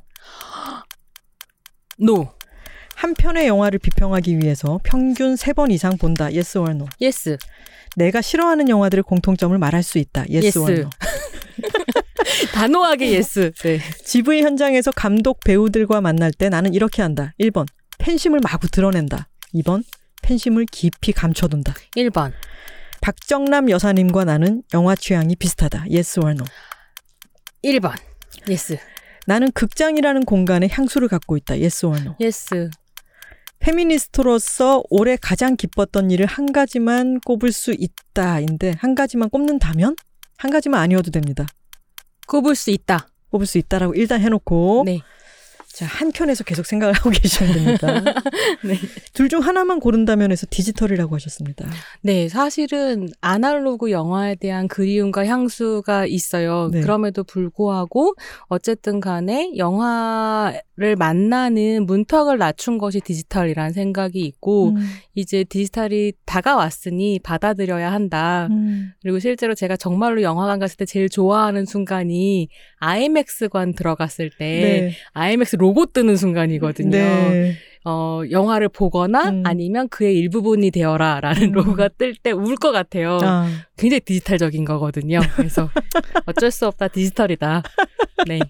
그리고 그런 말씀도 하셨죠. 디지털 기기들이 디지털 카메라가 등장하면서 여성들이 더 접근하기가 쉬워졌다는 것. 네, 그것도 네. 분명히 좀. 더 가벼워지고 간소해, 간소화되고 그 육체적으로 어떤 뭔가가 동원되는 것이 좀 더 줄어들수록 여성들이 움직일 수 있는 네. 여지 같은 것들이 더 많아졌다라는 음. 부분도 있었고요.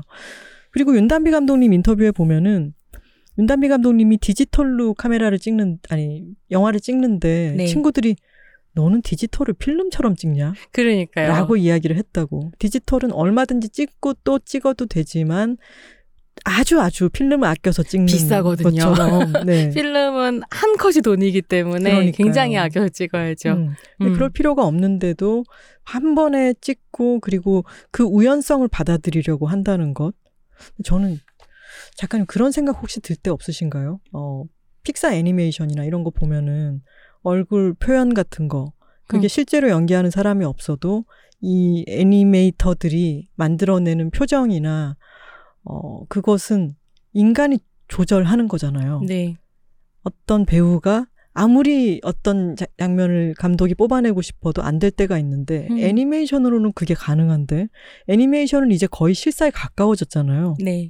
근데 그러면은 저는 그런 생각도 들더라고요. 나중에는 옛날에는 인간이 저거 다 했다 실제로 아, 네. 안 나오는 연기 발연기 음. 계속 다 시키면서 했다 그러면서 애니메이션이 그 어떤 뭐랄까요 디지털 배우들이 등장하게 되지 않을까 결국은 음, 그런 저는 생각도 네, 들더라고요. 가능성이 있다고 생각하고 아이돌도 사실 그렇게 음. 되고 있으니까요. 근데 네. 저는 그런 생각이 드는 것 같아요. 그러니까 내가 원하는 정확한 표현을 어떤 배우가 구현해내지 못하는 순간들은 있는데 네. 그 내가 상상하는 표정이 어디에서 왔는가라고 하면 음. 사실은 여전히 물질성을 띠고 있는 어떤 세계를 원본으로 하고 있는 부분들은 있다는 생각이 좀 들거든요. 네. 그래서 그런 것들 안에서 쉽게 아날로그 배우들이 사라지진 않, 아날로그 배우. 그러니까, 네, 그러니까, 어, 요즘 친구들한테 물, 네, 현금 달라는 말을 아날로그 돈으로 줘. 어, 좋은데요? 네. 아돈. 뭐. 근데, 예, 그렇지는 않을 것 같다라는 생각이 좀 들기도 하고요. 그래서 네. 이게 제가 얼마 전에 되게 재미있는 어떤 발표를 들었는데, SF를 보면 다 디지털로 만들잖아요. CG로 만들잖아요. 네. 근데 그 SF 작품들 안에서 특별히 황폐한 공간 혹은 뭐 비문명화된 공간 이런 것들을 만, 이미지를 만들 때 그 이미지의 원본들을 여전히 3세기에서 가지고 간다는 거예요. 음. 그래서 디지털화된 SF 안에서도 어떻게 1세계가 3세계를 타자화하고 음. 착취하는가 뭐 이런 음. 이제 발표를 들은 적이 있는데 어. 그걸 봤을 때도 여전히 우리가 디지털이라고 하는 게 비물질적인 거라고 생각하지만 음. 이 비물질적인 것에 상상력을 제공하고 그것을 구현하는 노동력들은 물질적인 것이다라는 게 이제 요즘 제가 영화학자로서 좀 가지고 있는 관심사이기도 해요. 음. 그래서 인간 쉽게 안 사라진다. 음. 비극인지 다행인지 모르겠지만, 음. 음, 그런 생각도 좀 듭니다. 그러게요. 저도 그런 상상들, 어, 옛날에는 당연히 사람들이 하는 거였지만 지금은 누구도 사람이 하는 거라고 생각하지 않아진 수많은 일들을 보면서 그럴 수도 있지 않을까? 가능성의 네. 차원에서 그런 생각을 해보지만, 어, 당신이 그린 우주를 보았다 안에서 영화가 통제의 예술이 아니라, 어, 우연을 포착하고 그것을 허용하는 허용의 예술이기도 하다라는 네. 부분을 읽으면서, 맞아, 비슷한 생각을 했어요. 아날로그 인간들은, 아날로그 배우들은 사라지지 않을 거야. 그리고 그런 부분의 아름다움이 또 깃들기도 하죠. 정확하게 내 머릿속에 있는 거를 구현할 때도 있겠지만, 구현되지 않았는데 다른 것이 그 사이에 깃들 때, 음, 그 사이에서 또 그 간격 때문에 뭔가 새로운 게 또 나오기도 하는 거니까. 네. 비평이라는 작업은 하면 할수록 어렵게 느껴진다. Yes라고 하셨습니다. 네. 이 책을 하시면서 더 어려워지셨겠군요. 네. 그 비평의 분야와 영역이 굉장히 넓다는 생각과 어 예전에 친구가 그런 얘기를 한 적이 있는데 관점은 음. 반드시 맹점을 가진다. 음. 라는 말을 해준 적이 있는데 제가 어떤 관점과 태도를 가지고 영화를 볼 때 반드시 놓치는 것이 있다라고 하는 걸 네. 인정하는 방식을 여전히 배워가고 있는 것 같아요. 음. 음, 그래서 할수록 어렵다. 그래서 쓸 때마다 계속 몇 번씩 고치거든요. 음. 놓친 것들을 좀 보완하고, 그러니까 놓칠 수는 있는데 어처구니 없이 놓치거나 음. 왜곡해서 놓치는 건 안 된다는 생각이 좀 있어서 음. 계속 좀 수정하면서 쓰는 편이기는 한 것 같아요. 그렇기 때문에 그 다음 질문이 말하기보다 글쓰기가 더 편하다에 허 하시더니 네. no라고 하셨네요. 좀 말하기가 그러니까 글 쓰는 거는 약간 잘하고 싶은 일인 것 같고 네. 말하는 건 잘하는 일에 가까운 것 같아요. 네, 잘하십니다 정말. 청산유수로 잘하십니다. 네, 그래서 그게 속상하죠. 어, 글을 잘 왜요? 쓰고 싶은데 말하듯이 글을 잘 쓰고 싶은데 음. 잘안 된다. 음. 음. 근데 방금 그 또 명언을 남겨주신 그 친구분의 네. 관점은 반드시 맹점을 가진다. 이 부분이 생각해보면 영화에서 구멍에 대해서 생각하시는 부분과 아주 닿아 있네요. 네. 놓칠 수 있는 부분. 음. 또는 그 구멍에 대한 이야기도 필름의 양쪽에 있는 구멍에 대한 이야기도 하시고 그 구멍을 통해서 들여다보는 그게 관음증적인 게 아니라 새로운 세계를 들여다볼 수 있는 구멍으로서의 영화 음. 이런 얘기들도 하셨는데 그게 내가 그 지금 인터뷰에서도 내가 영화를 볼 때 내가 이렇게 반했어라고 하는 것에서 내가 놓치고 있는 부분이라든가 어 맹점 같은 게 또 있을 수도 있는 거잖아요. 그게 서로 서로 보완이 되고 있는 작업인 것 같습니다. 한 편의 영화를 비평하기 위해서 평균 세 번 이상 본다. 음. 이게 천형처럼 느껴지실 때는 없나요? 어떤 영화 진짜 아. 내가 이거를 한 번 보는 것도 힘든데 이걸 세 번 이상 봐야 된다니. 네, 있죠. 있었던 것 같아요. 제가 때는 박사 참아내면서? 논문 쓸때 아까 말씀드렸던 것처럼 남자들 주인 막 한참 나오는 영화들 아, 아. 니면 내부자들 이런 영화 네. 진짜 여러 번 봤거든요. 네. 근데 사실은 어 아까도 말씀드렸다시피 제 정치적인 입장에서 쓰레기 같은 영화들에서도 아름다움을 발견하는 음. 편이어가지고요 천형처럼 느껴지지는 않는 것 같아요. 아, 요 음. 부분만 좀 견뎌내면 또 괜찮은. 음, 재미있는 부분들이 네. 있고 그리고 사실은 되게 보기 싫은 걸 봤을 때는 어떤 기쁨이 스멀스멀 올라오냐면 음. 내가 이거 욕해야지 제대로 욕해야지 막 이런, 이런 생각이 있어서 그 저는 비판 되게 중요하다고 생각하고 제대로 비판하는 게 중요하다고 생각해서요 네. 은근 그게 또 즐거움 어쨌든 잃을 건 없네요. 네. 너무 싫어도 내가 이거 욕할 수 있다. 나는 봤기 때문에 또 욕할 수 있다. 음. 이런 것도 있고. 아, 이거는 내가 싫어하는 영화들의 공통점을 말할 수 있다에 바로 yes라고 하셨습니다. 네. 어떤 걸까요? 아, 남성들은 과대재현되고 여성들은 상징적으로 소멸되는 영화라고 이야기할 수 있을 텐데 남성들은 과대 재현되고 되고 여성들은 상징적으로 소멸되는 상징적으로 소멸되는 싫어한다라고 얘기할 수 있겠지만 사실 더 정확하게 말하자면 저는 여자가 죽을 수도 있고 시체가 될 수도 있다고 생각해요 영화에서 중요한 건 맥락이라고 생각하는데 네. 맥락 없이 폭력을 전시하고 음. 나의 위대함을 확인하려고 드는 남성 영화는 싫습니다. 어, 머리에 바로 뭐가 탁 떠오르는데 저는 막, 막 떠오르는 영화도 네. 있으시죠. 하지만 저는 참아내며 보지를 않았기 때문에 말을 할 수가 없네. 이럴 때 비평가들이 필요한 겁니다. 아, 네. 직업적으로 봐내고 참아내고 네. 욕할 지면을 아, 그 확보할 수 욕하는 있는 즐거움을 사람들. 누리는. GV 현장에서 감독 배우들과 만날 때 나는 이렇게 한다. 1번 팬심을 마구 드러낸다. 라고 하셨습니다. 이때는 내가 비평가이기도 한데 이래도 되나 이런 생각은 안 하셨어요? 네, 그게 어쨌든 간에 어 GV를 하는 건 관객들을 즐겁게 해야 되고 감독을 돋보이게 해야 되는 일이니까요. 제가 팬심을 드러내는 게 그런 효과를 줄 수 있다면 저는 음. 기꺼이 하는 편이고 아주 단호하게 네라고 말씀드렸던 건 이경미 감독님 모시고 비밀은 없다 GV를 한 적이 있었는데 그때가 떠올라서 네. 네라고 성덕이라고 열 번쯤 외치면서 저는 성덕입니다 이러면서 GV를 진행했어서 그런 시간들 너무 즐겁죠. 음. 비밀은 없다가 일단 극장에서 다 내려갔다가 다시 재개봉을 했던가 그러지 않았던가요? 아니요. 재개봉은 안 했던 걸로 기억하고 아, 있고 그런가요? 너무 빨리 내려가서 음. 굉장히 아쉬웠었죠. 그래서 사람들이 이거를 봐야 된다 막 이런 얘기를 보고 제가 거의 내리기 직전에 마지막 날이나 마지막 전날쯤에 가가지고 혼자 봤는데 네. 혼자 충무로에서 보고 나서 필통면허구로 냉면 먹으러 걸어가는데 다리가 막 후들거렸던 음, 네. 기억이 있어요. 그, 그 영화를 극장에서 보셨던 분들은 또 어떤 소속감을 지금 이 팟캐스트를 네, 들으면서도 그럴게요. 그 GV 현장에 20만 명 계셨던 정도 보셨을 텐데 음. 극장에서 네. 아, 정말 그 영화는 너무 흥미진진하기도 하고 아, 정말 굉장한 영화인데 음. 왜 그렇게 빨리 내려갔을까요? 음, 사실은 한국에서 영화가 흥행하거나 흥행하지 못하는데 가장 큰 영향을 미치는 건 좀 배급 구조라고 음. 생각하는데 물론 비밀은 없다가 너무 빨리 온 영화이기도 하고 네. 탐정물이라는 장르 안에서 여성이 진실을 추구해 가는 것이 익숙하지 않기 때문에 그 추리가 성기다고 느끼는 관객들도 좀 있었던 것 같아요. 음. 특히나 또 이경미 감독님의 기이한 취향이 있어서 그 네. 음악이 또 굉장히 네. 관객들을 불편하게 만드는 음. 그러나 영화를 다 보고 나면 이해가 가는 그런 음악들이 나오잖아요. 음.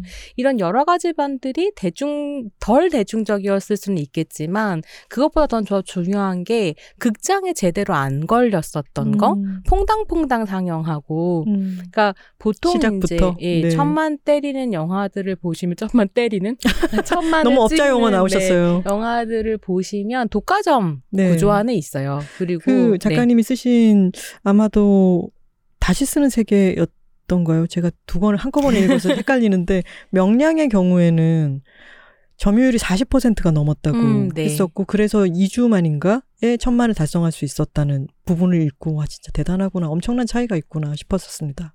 그래서 저는 그런 배급 구조가 한편으로는 남성 영화만 많이 만들어지는 원인이기도 하다고 생각하거든요. 그 영화가 네. 워낙에 큰 돈이 들어가는 산업이다 보니까 큰 돈을 투자하면서 위험을 감수할 수 없고 음. 그러니까 흥행 코드로서 뭐 황정민이라든지 음. 송강호, 최민식 이런 식의 이름을 쌓아온 남성 배우들한테 기대갈 수밖에 없고 그렇게 해서 남성 영화가 나오면 이거 이제 스크린을 40%씩 잡고 음. 뿌리는 거죠. 음. 근데 그래도 천만을 못 넘기는 영화들이 있기 때문에 사실 뭐 천만 넘긴 영화가 전부 다 배급 때문에 살았다라고 얘기할 수는 없고 네. 분명히 대중에 뭘 찌르는 게 있는 게 하, 있기는 하지만 예 독과점은 한국 영화의 큰 문제다. 음, 때 여성 감독이 만든 여성 영화는 잘 안 팔릴 거라고 만약에 뭐 투자 배급사가 생각한다면 리스크를 줄이는 거죠. 음. 퐁당퐁당으로 틀어서 VOD로 그냥 간다든지 음. 이런 것들이 있었다고 팬으로서는 생각하는데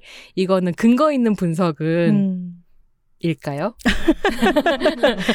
책에 그런 음. 부분도 있었습니다. 어, 당신이 그린 우주를 보았다에서는 아니었지만 왕의 남자가 네. 스크린 점유율이 17점 몇 퍼센트였는데 어, 다른 영화에 비해서 오래 걸린 66일 만에 천만을 달성했습니다. 근데 그때 개봉한 지 한 달이 채 되기 전에 나오는 여성 극장에서 나오는 여성에게 이, 이 영화를 몇 번 봤냐라고 했더니 28번 봤어요. 그러면서 작가님이 이렇게 쓰셨어요. 회전문 관객의 첫 공중파 등장이었다. 네, 그렇습니다.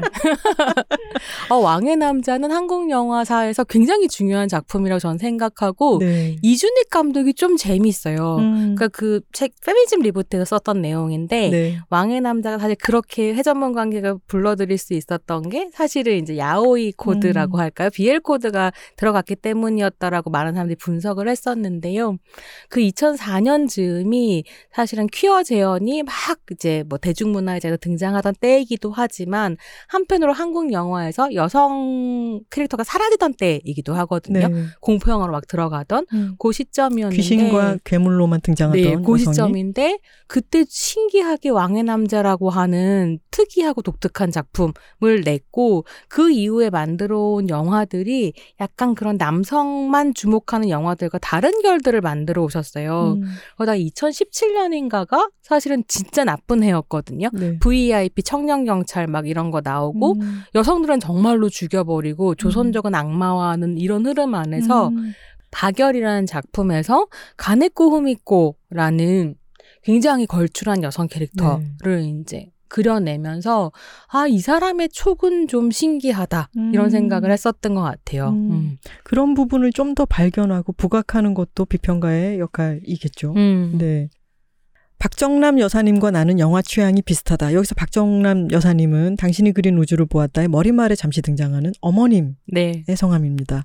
같이 영화를 보기도 하시나요?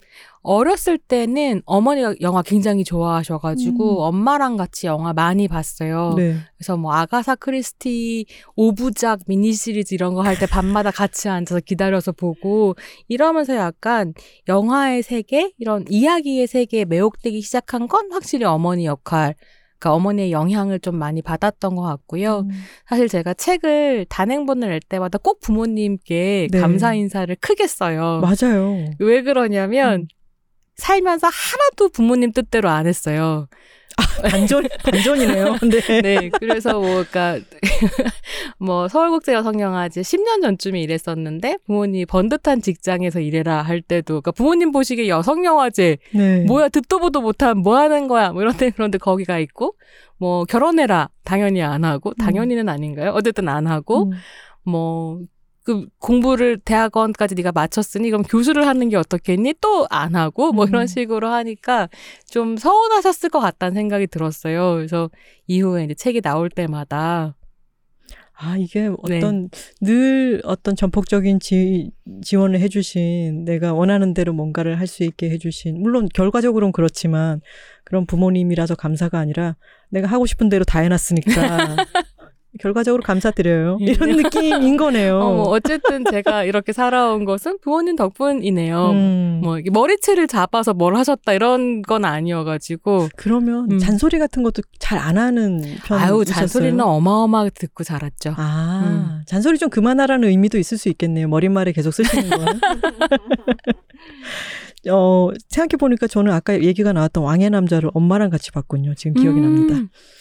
나는 극장이라는 공간에 향수를 갖고 있다에 yes라고 하셨습니다. 네. 요즘도 극장, 요즘 극장 가기가 좀 힘들긴 하지만 그래도 음. 극장을 많이 가시나요? 네, 사실은 코로나 이후에 극장에서 집단 감염 나온 적은 없거든요. 아, 없죠. 굉장히 방역 열심히 하는 편이고, 물론 이제 관객이 줄었기 때문에 아마 좀 안전한 공간일 수도 있을 것 같은데요. 극장 열심히 가고 있고요. 음. 영화는 어디서 봐도 즐겁지만 극장에서 보는 순간이 또 설레게 만들거든요. 그쵸. 음, 그래서 제가 이번에 한겨레에서 영화담이라는 영화 비평을 연재하기 시작했어요. 근데 네. 그 연재도 되게 흔쾌히 하고 싶다라고 말씀드렸었던 게 극장 개봉작을 다루고 싶다고 하시더라고요. 음. 이유준 기자님이 연락을 주셨는데 근데 그게 되게 좋았던 것 같아요. 그러니까 모든 게 디지털화되고 다 이제 핸드폰으로 영화 보고 아니면 짧게 끊어서 뭐 2분 30초 단위로 영상을 보는 시대에 극장에서 영화를 본다는 것에 대해서 이야기하는 것 음. 음, 그거의 의미는 또 뭘까? 이런 생각들을 하면서, 어, 연재를 시작을 했어요. 음. 극장은 안 사라졌으면 좋겠어요. 음, 아니, 작가님, 하고 계신 일이 너무 많지 않나요? 너무 많습니다. 쓰고 계신 것도 지금 너무 많고. 네. 책을 묶어내고 아 힘들었지만 참 뿌듯하다 할세라 바로 또또 새로운 연재가 들어가고 조금 이따 여쭤볼게요. 이 스피드 퀴즈 맨 마지막 질문만 하고요. 페미니스트로서 올해 가장 기뻤던 일을 한 가지만 꼽을 수 있다 yes라고 하셨습니다. 뭔가요? 네. 음, 아까 말씀드렸던 것처럼 이번에 올림픽을 둘러싸고 여러 가지 담론의 변화 같은 것들을 봤을 때 요거 좀 신난다라고 음. 생각을 했고요. 사실 저는 지치잖아요. 네. 페미니스트로 산다는 게 이렇게 막 아주 신나지는 않거든요. 음. 매일매일 이상한 사건들이 막 터지고. 네. 근데 그래도 요즘에도 여전히 어느 날 눈을 떴을 때, 아, 낙태죄 없는 하늘 아래 눈을 떴다 라는 음. 생각을 하거나, 음. 아, 뭐 땡땡땡이는 지금 감옥에 있지. 뭐 이런 음. 생각을 할 때, 음. 어, 바꾸고 있다, 우리가 세계를. 아. 뭐 이런 생각을 해요. 그래서 사실은 매일매일이 좀 좋은 일들이기도 하고, 음. 매일매일이 지치기도 하지만 다 섞여 있는 것 같아요. 네. 그 양면성을 즐기는 게또 음. 페미의 낙 아닐까요? 네. 페미의 낙. 음. 어, 지금 침대에서 몸을 일으키기가 힘든 어, 여성분들 계시다면은 어, 지금 땡땡땡이는 감옥에 있구나. 네. 이런 거 한번 생각하시면서 개운하게 일어나 보시는 것도 좋을 것 같습니다. 그러면은 여쭤볼게요. 어, 현재 비교문화연구소 학술연구 교수로 계시면서 네. 다양한 활동들을 하고 계십니다. 팟캐스트에 출연하시기도 하고 유튜브도 하시고 글 쓰는 것도 많으시고 책을 또 얼마 전에 책임 편집해서 내놓으셨다는 어, 말씀도 들었는데 네. 일과에 대해서 간략히 말씀을 해주신다면 네. 제가요, 어, 8시간을 꼭 자야 되고요. 네. 그래서 8시간을 자고 아침에 일어나서 오전 업무를 보고요. 원고를 쓰거나, 뭐, 이메일 업무를 보거나, 1시에서 2시 사이에 반드시 낮잠을 1시간 아, 정도. 8시간 일단 자고 나서 네. 1시간 내지 낮잠을 네, 자고 네. 음, 그리고 하루에 한 3, 4시간 정도는 라디오 뉴스를 듣습니다. 음, 어, 시사 덕후여 가지고요. 네. 각종 이제 라디오들을 찾아 헤매면서 유튜브로도 듣고 팟캐로도 듣고 그리고 또 저녁 업무를 보고 8시간 자는 것 같아요. 아. 대체로 요 안에서 이제 루틴이 돌아가는데요. 네. 어, 뭐, 영화를 보고 싶을 때 밤에 자기 전에 영화를 잠깐 보거나, 음. 이런 걸 하는 정도인 것 같아요. 어, 이렇게 설명을 드릴 수 있는 이유는 친구가, 친구 같은 걸, 이 말, 표현이 이상해. 친구 잘 안 만난다. 사람 음. 잘안 만난다. 대체로 혼자 시간을 보낸다. 혼자 시간을 안 심심해하고 잘 보내시는 편이세요? 네, 편이에요. 근데 친구도 많으시잖아요. 제가 이렇게 뭔가 팟캐스트라든가 이런 쪽에 보면은 되게 막역하게 지내는 분들이 많으신 것 같은데. 어. 아, 코로나가 음. 약간 도움이 되는 것도 있는 것 같아요. 음. 코로나 끝나면 보자? 이러면. 아, 예, 뭔지 관계를 알아요. 도 이제 관계를 유지하면서 서로를 그리워하면서 애틋해지는데 몸은 안 움직여도 되는 네. 어 그런데 이렇게 말씀드렸지만 친구 좋아합니다. 음, 네. 알겠습니다. 그렇게 말씀을 해 두셔야죠. 마지막 마무리는 그렇게 해 두셔야죠. 네.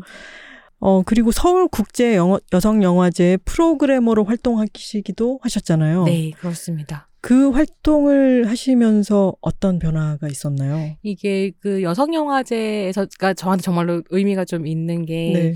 자원활동가에서 시작해서 프로그래머까지 일을 한 8년 정도 하고 그만뒀거든요. 아, 약간 이게 되게 이명박 같은 거죠. 무슨 소리죠? 어, 어떤 네. 맥락에서 이명박 어, 사원으로 들어가서 아, CEO까지 네. 하는. 아, 그러네요. 아, 죄송합니다. 굉장히 네. 입지전적으로 느껴지고 네. 네, 뭐 그런 분들이 좀 계시긴 한데 어쨌든 네. 제 인생에선 굉장히 중요한 시기였고 음. 서울국제 여성영화제에서 일을 하면서 사실은 어, 여성의 관점에서 페미니스트의 관점에서 영화를 보고 사람을 만난다는 게 어떤 건지 좀 배웠었던 것 같아요. 음. 그리고 저는 기본적으로는 영화가 스크린에서 끝나는 게 아니라 스크린에서 영화를 만난 관객들이 극장문을 나서는 순간 다시 시작 되고 다시 산다라는 생각을 되게 많이 하는데 그런 영화의 어떤 특별한 시간성을 배웠던 것도 여성영화제에서였던 음. 것 같아요. 그래서 그만둔 지 10년이 훨씬 지났는데 여전히 손프로라고 부르는 친구들이 있고 음. 그 말을 제일 좋아하는 것 같기도 하고요. 손희정 프로그래머의 준말로 손프로. 네, 손프로. 어, 짝 붙는데요, 뭔가. 네. 네. 그 손프로님이 이 당, 당신이 그린 우주를 보았다 뒤쪽에 나와 있는 약사라고 할 수 있죠. 그 프리퀄에 해당하는 부분. 거기에 그 말씀을 해주셨어요. 서울 국제여성영화제가 그 전신인 서울 여성영화제였을 때 대학로 시절이 있었다. 네. 동숭아트센터에서 영화를 보고 나온 관객들이 그 앞에 마당에서 335 얘기를 나누던 장면. 음. 제가 그 속에 있었거든요. 아, 정말요? 네. 그래서 이걸 읽는데 어찌나 추억이 막, 네, 송송 솟아오르던지. 어, 혹시 그, 그 장면 보신 적 있으세요? 그렇게 막335 앉아 있으면 저쪽에서 변현주 감독님이 나타나세요. 음. 그럼 약간 홍해가 갈라지듯이 이렇게 네, 그렇게 본 적은 있었죠. 없었지만. 아, 네. 네. 근데 정말 그것을 언급해 주신 것만으로도 지금은 코로나 때문에 335 모일 수도 없고, 없을 음. 것이고 서울국제여성영화제도 좀 더 규모가 커지면서 이제 터전이 달라졌잖아요. 근데 그 시절 방금 말씀하신 것처럼 영화를 보고 나와서 그 영화에 대해서 이야기를 나누던 음. 사람들의 모습 같은 게 저의 한 시절로 있기 때문에 네. 그 짧은 한 문장을 읽는데도 제가 되게 뭉클하더라고요. 음. 근데 그래서 이 뒤에 있는 어 한국 영화 여성 영화사라고 할 수 있죠. 이 부분에서 호명을 한 분 한 분 해주시는 게 다 의미가 있다고 생각하고 그리고 저희 팟캐스트에 심재명 대표님이 나오셨었어요. 오! 네. 그러, 그러면서 영화하는 여자들의 음. 대표로 나오셨는데 네. 그때 이야기를 할 때도 이게 계속해서 지워지기 때문에 어떤 것들을 우리가 써야 된다. 아까 음. 말씀하신 시간의 얘기와 다 있겠죠. 근데 이런 작업들이 계속해서 이루어지고 있고 그렇게 영화하는 여자들은 되게 본격적으로 막 전방위로 해가지고는 뭔가를 아카이빙하는 느낌이었다면은 지금 19, 20년에 개봉한 영화들을 만든 여성 감독님들을 한 권의 책으로 인터뷰해서 묶어주시는 것도 사이사이를 다시 또 서로 음. 손을 잡고 채워나가는 작업인 거잖아요. 그래서 이 작업을 해주셔서 정말 고맙다는 말씀을 드리고 싶습니다. 감사합니다. 근데 그 음. 얘기를 해주시니까 저는 개인적으로 그 영화하는 여자들과 함께 당신이 그린 우주를 보았다가 나온 게 뭐 같은 시기는 아니지만 제가 조금 더 늦게 나왔지만 너무 든든하고 좋더라고요. 그쵸. 음. 저도 두 권이 그 이전 책이 있었고 다시 이런 책이 있고 그게 좀 더 두터워지는 느낌이 들어서 그 든든한 마음이 저조차도 들더라고요. 음, 네. 네. 그리고 어 저희 팟캐스트에 나오셨던 이주현 한겨레 기자님께서 글 쓰는 여자는 지지 않는다라는 음. 말씀을 해주셔서 그 네. 얘기를 제가 곧잘 말을 하는데 이런 이 그 서프로제트의 에멀린 펜크허스트가 했던 말을 인용을 해주신 부분이 있었어요. 싸우는 여자가 이긴다라고. 음, 네. 근데 정말 말씀하신 대로 어떤 웨이브 속에 우리가 있는 것 같은데 매일매일이 안타깝기도 하고 또 즐겁기도 한 여성으로서 그런 매일매일을 살고 있는데 계속해서 어, 지지 않기 위해서라도 글을 써주시면 좋겠습니다. 감사합니다. 새로 칼럼을 시작하신 것도 기대하고 있겠고요. 네. 네. 어, 오늘 나와주신 손희정 작가님, AKA 손프로님. 네. 네. 오늘 나와주셔서 고맙습니다. 불러주셔서 감사합니다. 즐거웠습니다. 네, 고맙습니다. 오늘의 만남은 이렇게 기억될 것 같습니다. 비밀리에 영화 전공, 가훈 조심해, 그리고 멋있으면 여성 영화. Check it out, check it out, check it out, check it out, check it out, check it out, check it out, check. Check it out, check it out, check it out, check it out, check it out, check it out, check it out, check it out, check it out. 네, 댓글 소개 시간입니다. 안녕하세요, 톨콩입니다. 안녕하세요. 그냥입니다. 안녕하세요. 단호박입니다. 삼천포 책방의 새 멤버가 모였습니다. 어, 오늘은 어, 드릴 말씀이 하나 있습니다. 어, 네. 원래는 마지막에 말씀을 드릴까 했었는데 어, 댓글 소개를 끝까지 안 들으시는 분들도 계실 것 같아서 어, 미리 말씀을 드릴까 봐요. 어, 저도 어, 말씀을 꺼내기가 아주 음, 어려운데 다음 회차가 김하나의 측면 돌파의 어, 마지막 회차가 되겠습니다. 네. 이렇게 급작스럽게 소식을 전하게 되어서 매우 마음이 착잡하네요. 어, 너무 이렇게 숙연하게 가지 않았으면 좋겠습니다. 그렇죠. 네. 숙연하게 가지 말자고 오늘 얘기합시다라고 했던 건데 어, 네. 이렇게 또 실제로 얘기하게 되니까 또 숙연해지네요. 네. 어, 그만두겠다는 말씀을 드려, 드렸던 게 사실은 7월 초였고, 음, 내부적으로는 이제 다 알고 있었는데, 어, 청취자님들께 어떻게, 언제쯤 말씀을 드릴 것인가 아, 생각을 하다가 지금 이제 입을 떼려고 하니까 저도 약간 말문이 탁 막히는 느낌이 드네요.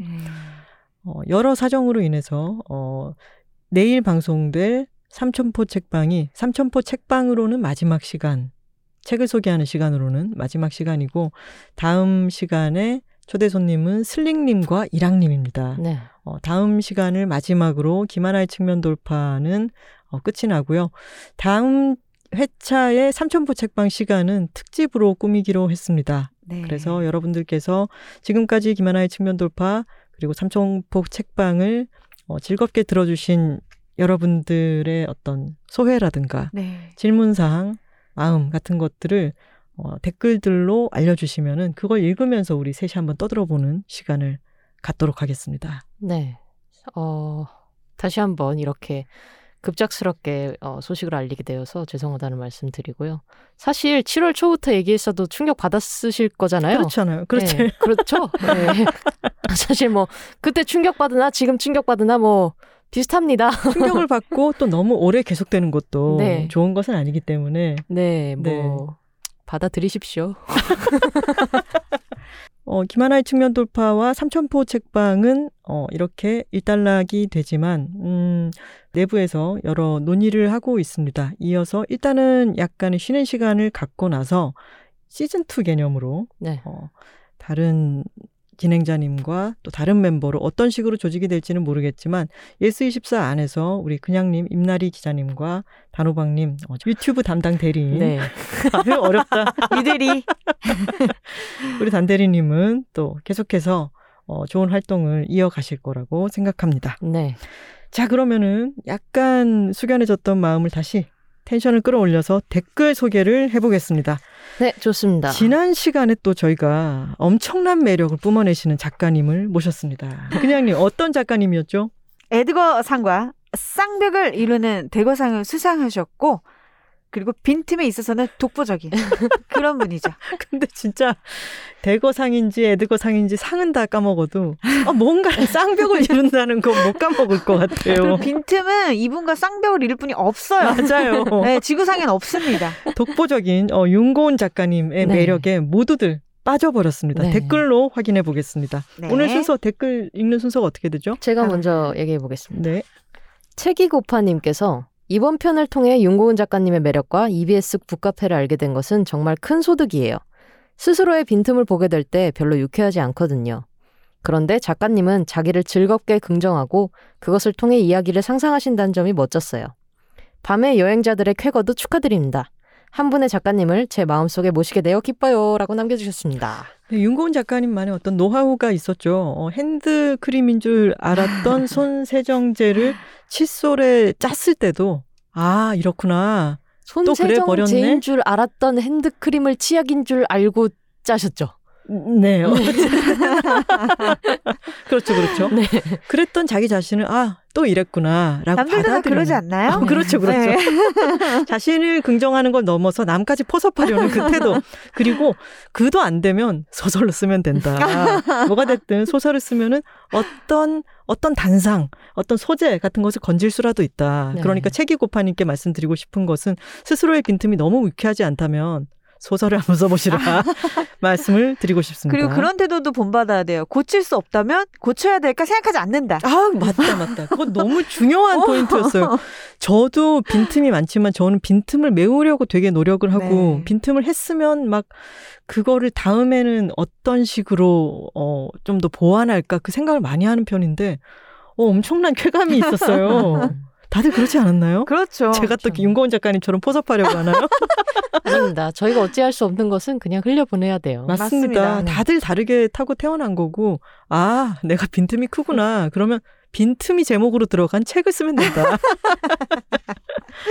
자, 다음 햄버거님께서 윤고은 작가님 이렇게 웃긴 분인지 몰랐어요. 조곤조곤 말씀하시는 빈틈 에피소드들과 작가님 생각들이 너무 웃겨요. 사실 저도 비슷한 성격이라 공감도 많이 갔고요. 크크크.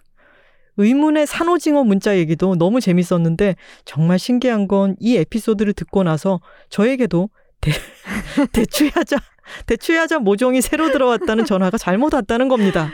수많은 보이스피싱이나 광고 전화를 받았어도 이런 농수산물 관련 전화는 받은 적이 없는데 정말 신기해요. 이것도 하나의 거대한 예스24 universe인 걸까요? 오늘도 잘 들었습니다. 하셨습니다. 책읽아웃 universe입니다. 네. 대추, 대추야자 모종은 누가 파시는 거예요? 그 산호징어 문자 얘기도 진짜 너무 웃겼죠. 그쵸. 점점 익숙해져서 오늘은 산호징어 단가가 좀 센데 네. 이렇게 받아들이시게 됐다는. 근데 저희 방송 들으시고 이런 전화 받으셨다고 해서 너무 재밌었어요. 그러게요. 아니, 너무 신기합니다. 네, 그러게요. 너무 신기합니다. 네, 깔림마녀님의 댓글입니다. 이렇게 목요일 아침을 즐겁게 해주시다니요. 윤고은 작가님 에피로 책이라웃 몇 회는 더 연장해도 될 듯 하네요. 저도 공항철도를 타고 서울의 중심 을지로 중, 종로로 출퇴근한 지 10년이 넘었는데요. 전동차에서 일어나는 많은 에피들이 생각나서 웃음이 계속 나왔답니다. 너무 즐거워서 책을 바로 구매해버렸답니다. 저는 지하철에서 전자책 읽는 재미가 최고거든요.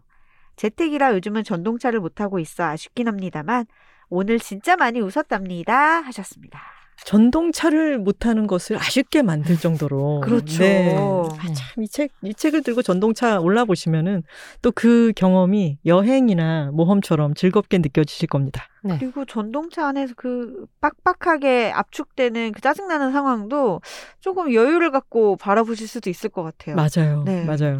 출퇴근이 힘든 분들은 책을 한번 읽어보시고 그렇습니다. 아, 네, 출퇴근이 이렇게 재밌을 수 있다니 그렇죠. 예. 긍정적인 마음으로 어차피 이건 어쩔 수 없는 거니까 받아들이세요. 그리고 그 압축된 빡빡함 사이로 빈틈이 끼어든다. 그렇죠. 네.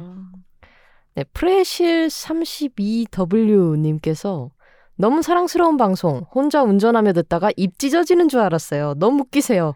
아, 그리고 작가님 주말에 할 일을 메모장에 쓰기보다 폰 캘린더나 시계에 알림 저장하시면 좀 나아요. 크크크크라고 남겨주셨는데 작가님이 그걸 안 하셨을까요? 근데 저도 이거 추천드려요.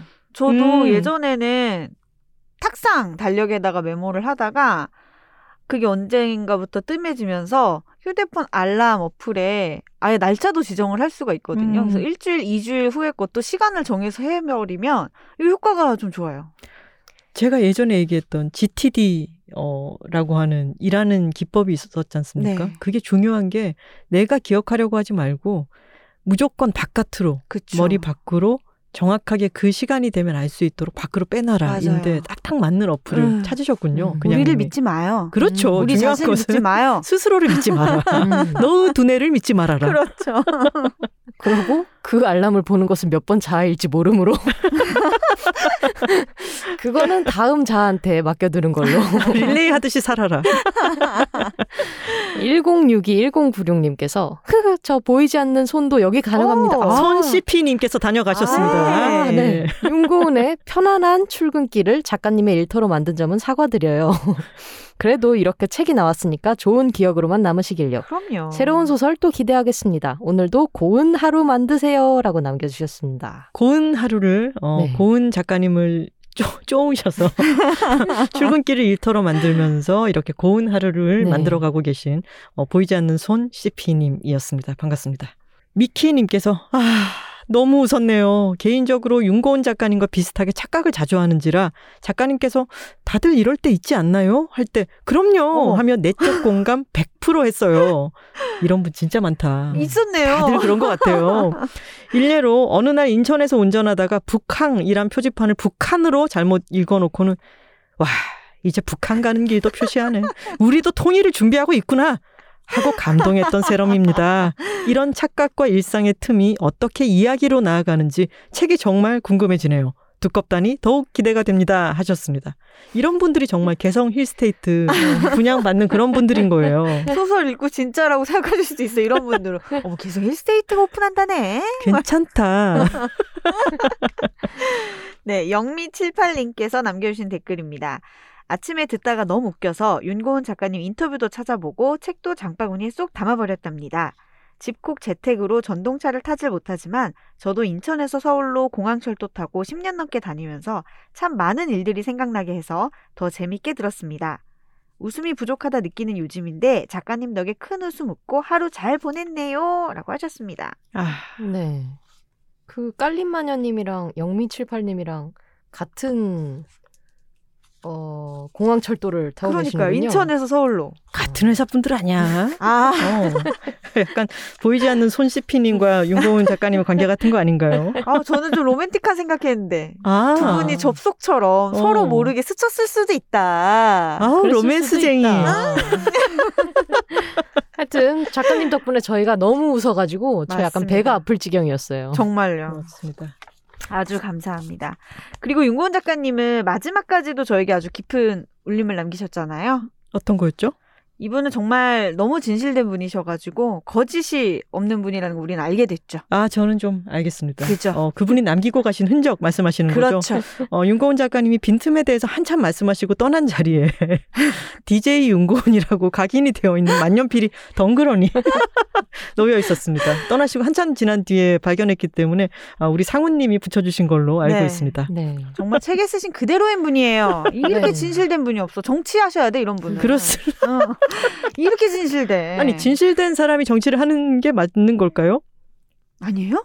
진실 아 그 얘기는 자, 아주 네. 어, 정치공학적인 뭐, 네. 이야기로 또 넘어갈 것 같아요. 하겠습니다. 네, 알겠습니다. 어쨌든 뭐 위대한 일을 하시는 걸로. 네.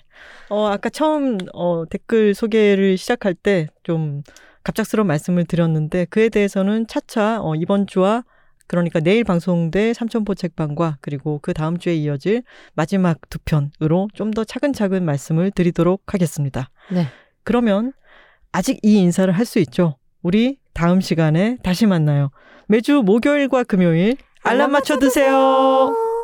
Check it out, check it out, check it out, check it out, check it out, check it out, check it out, check. Check it out, check it out, check it out, check it out, check it out, check it out, check it out, check it out, check it out.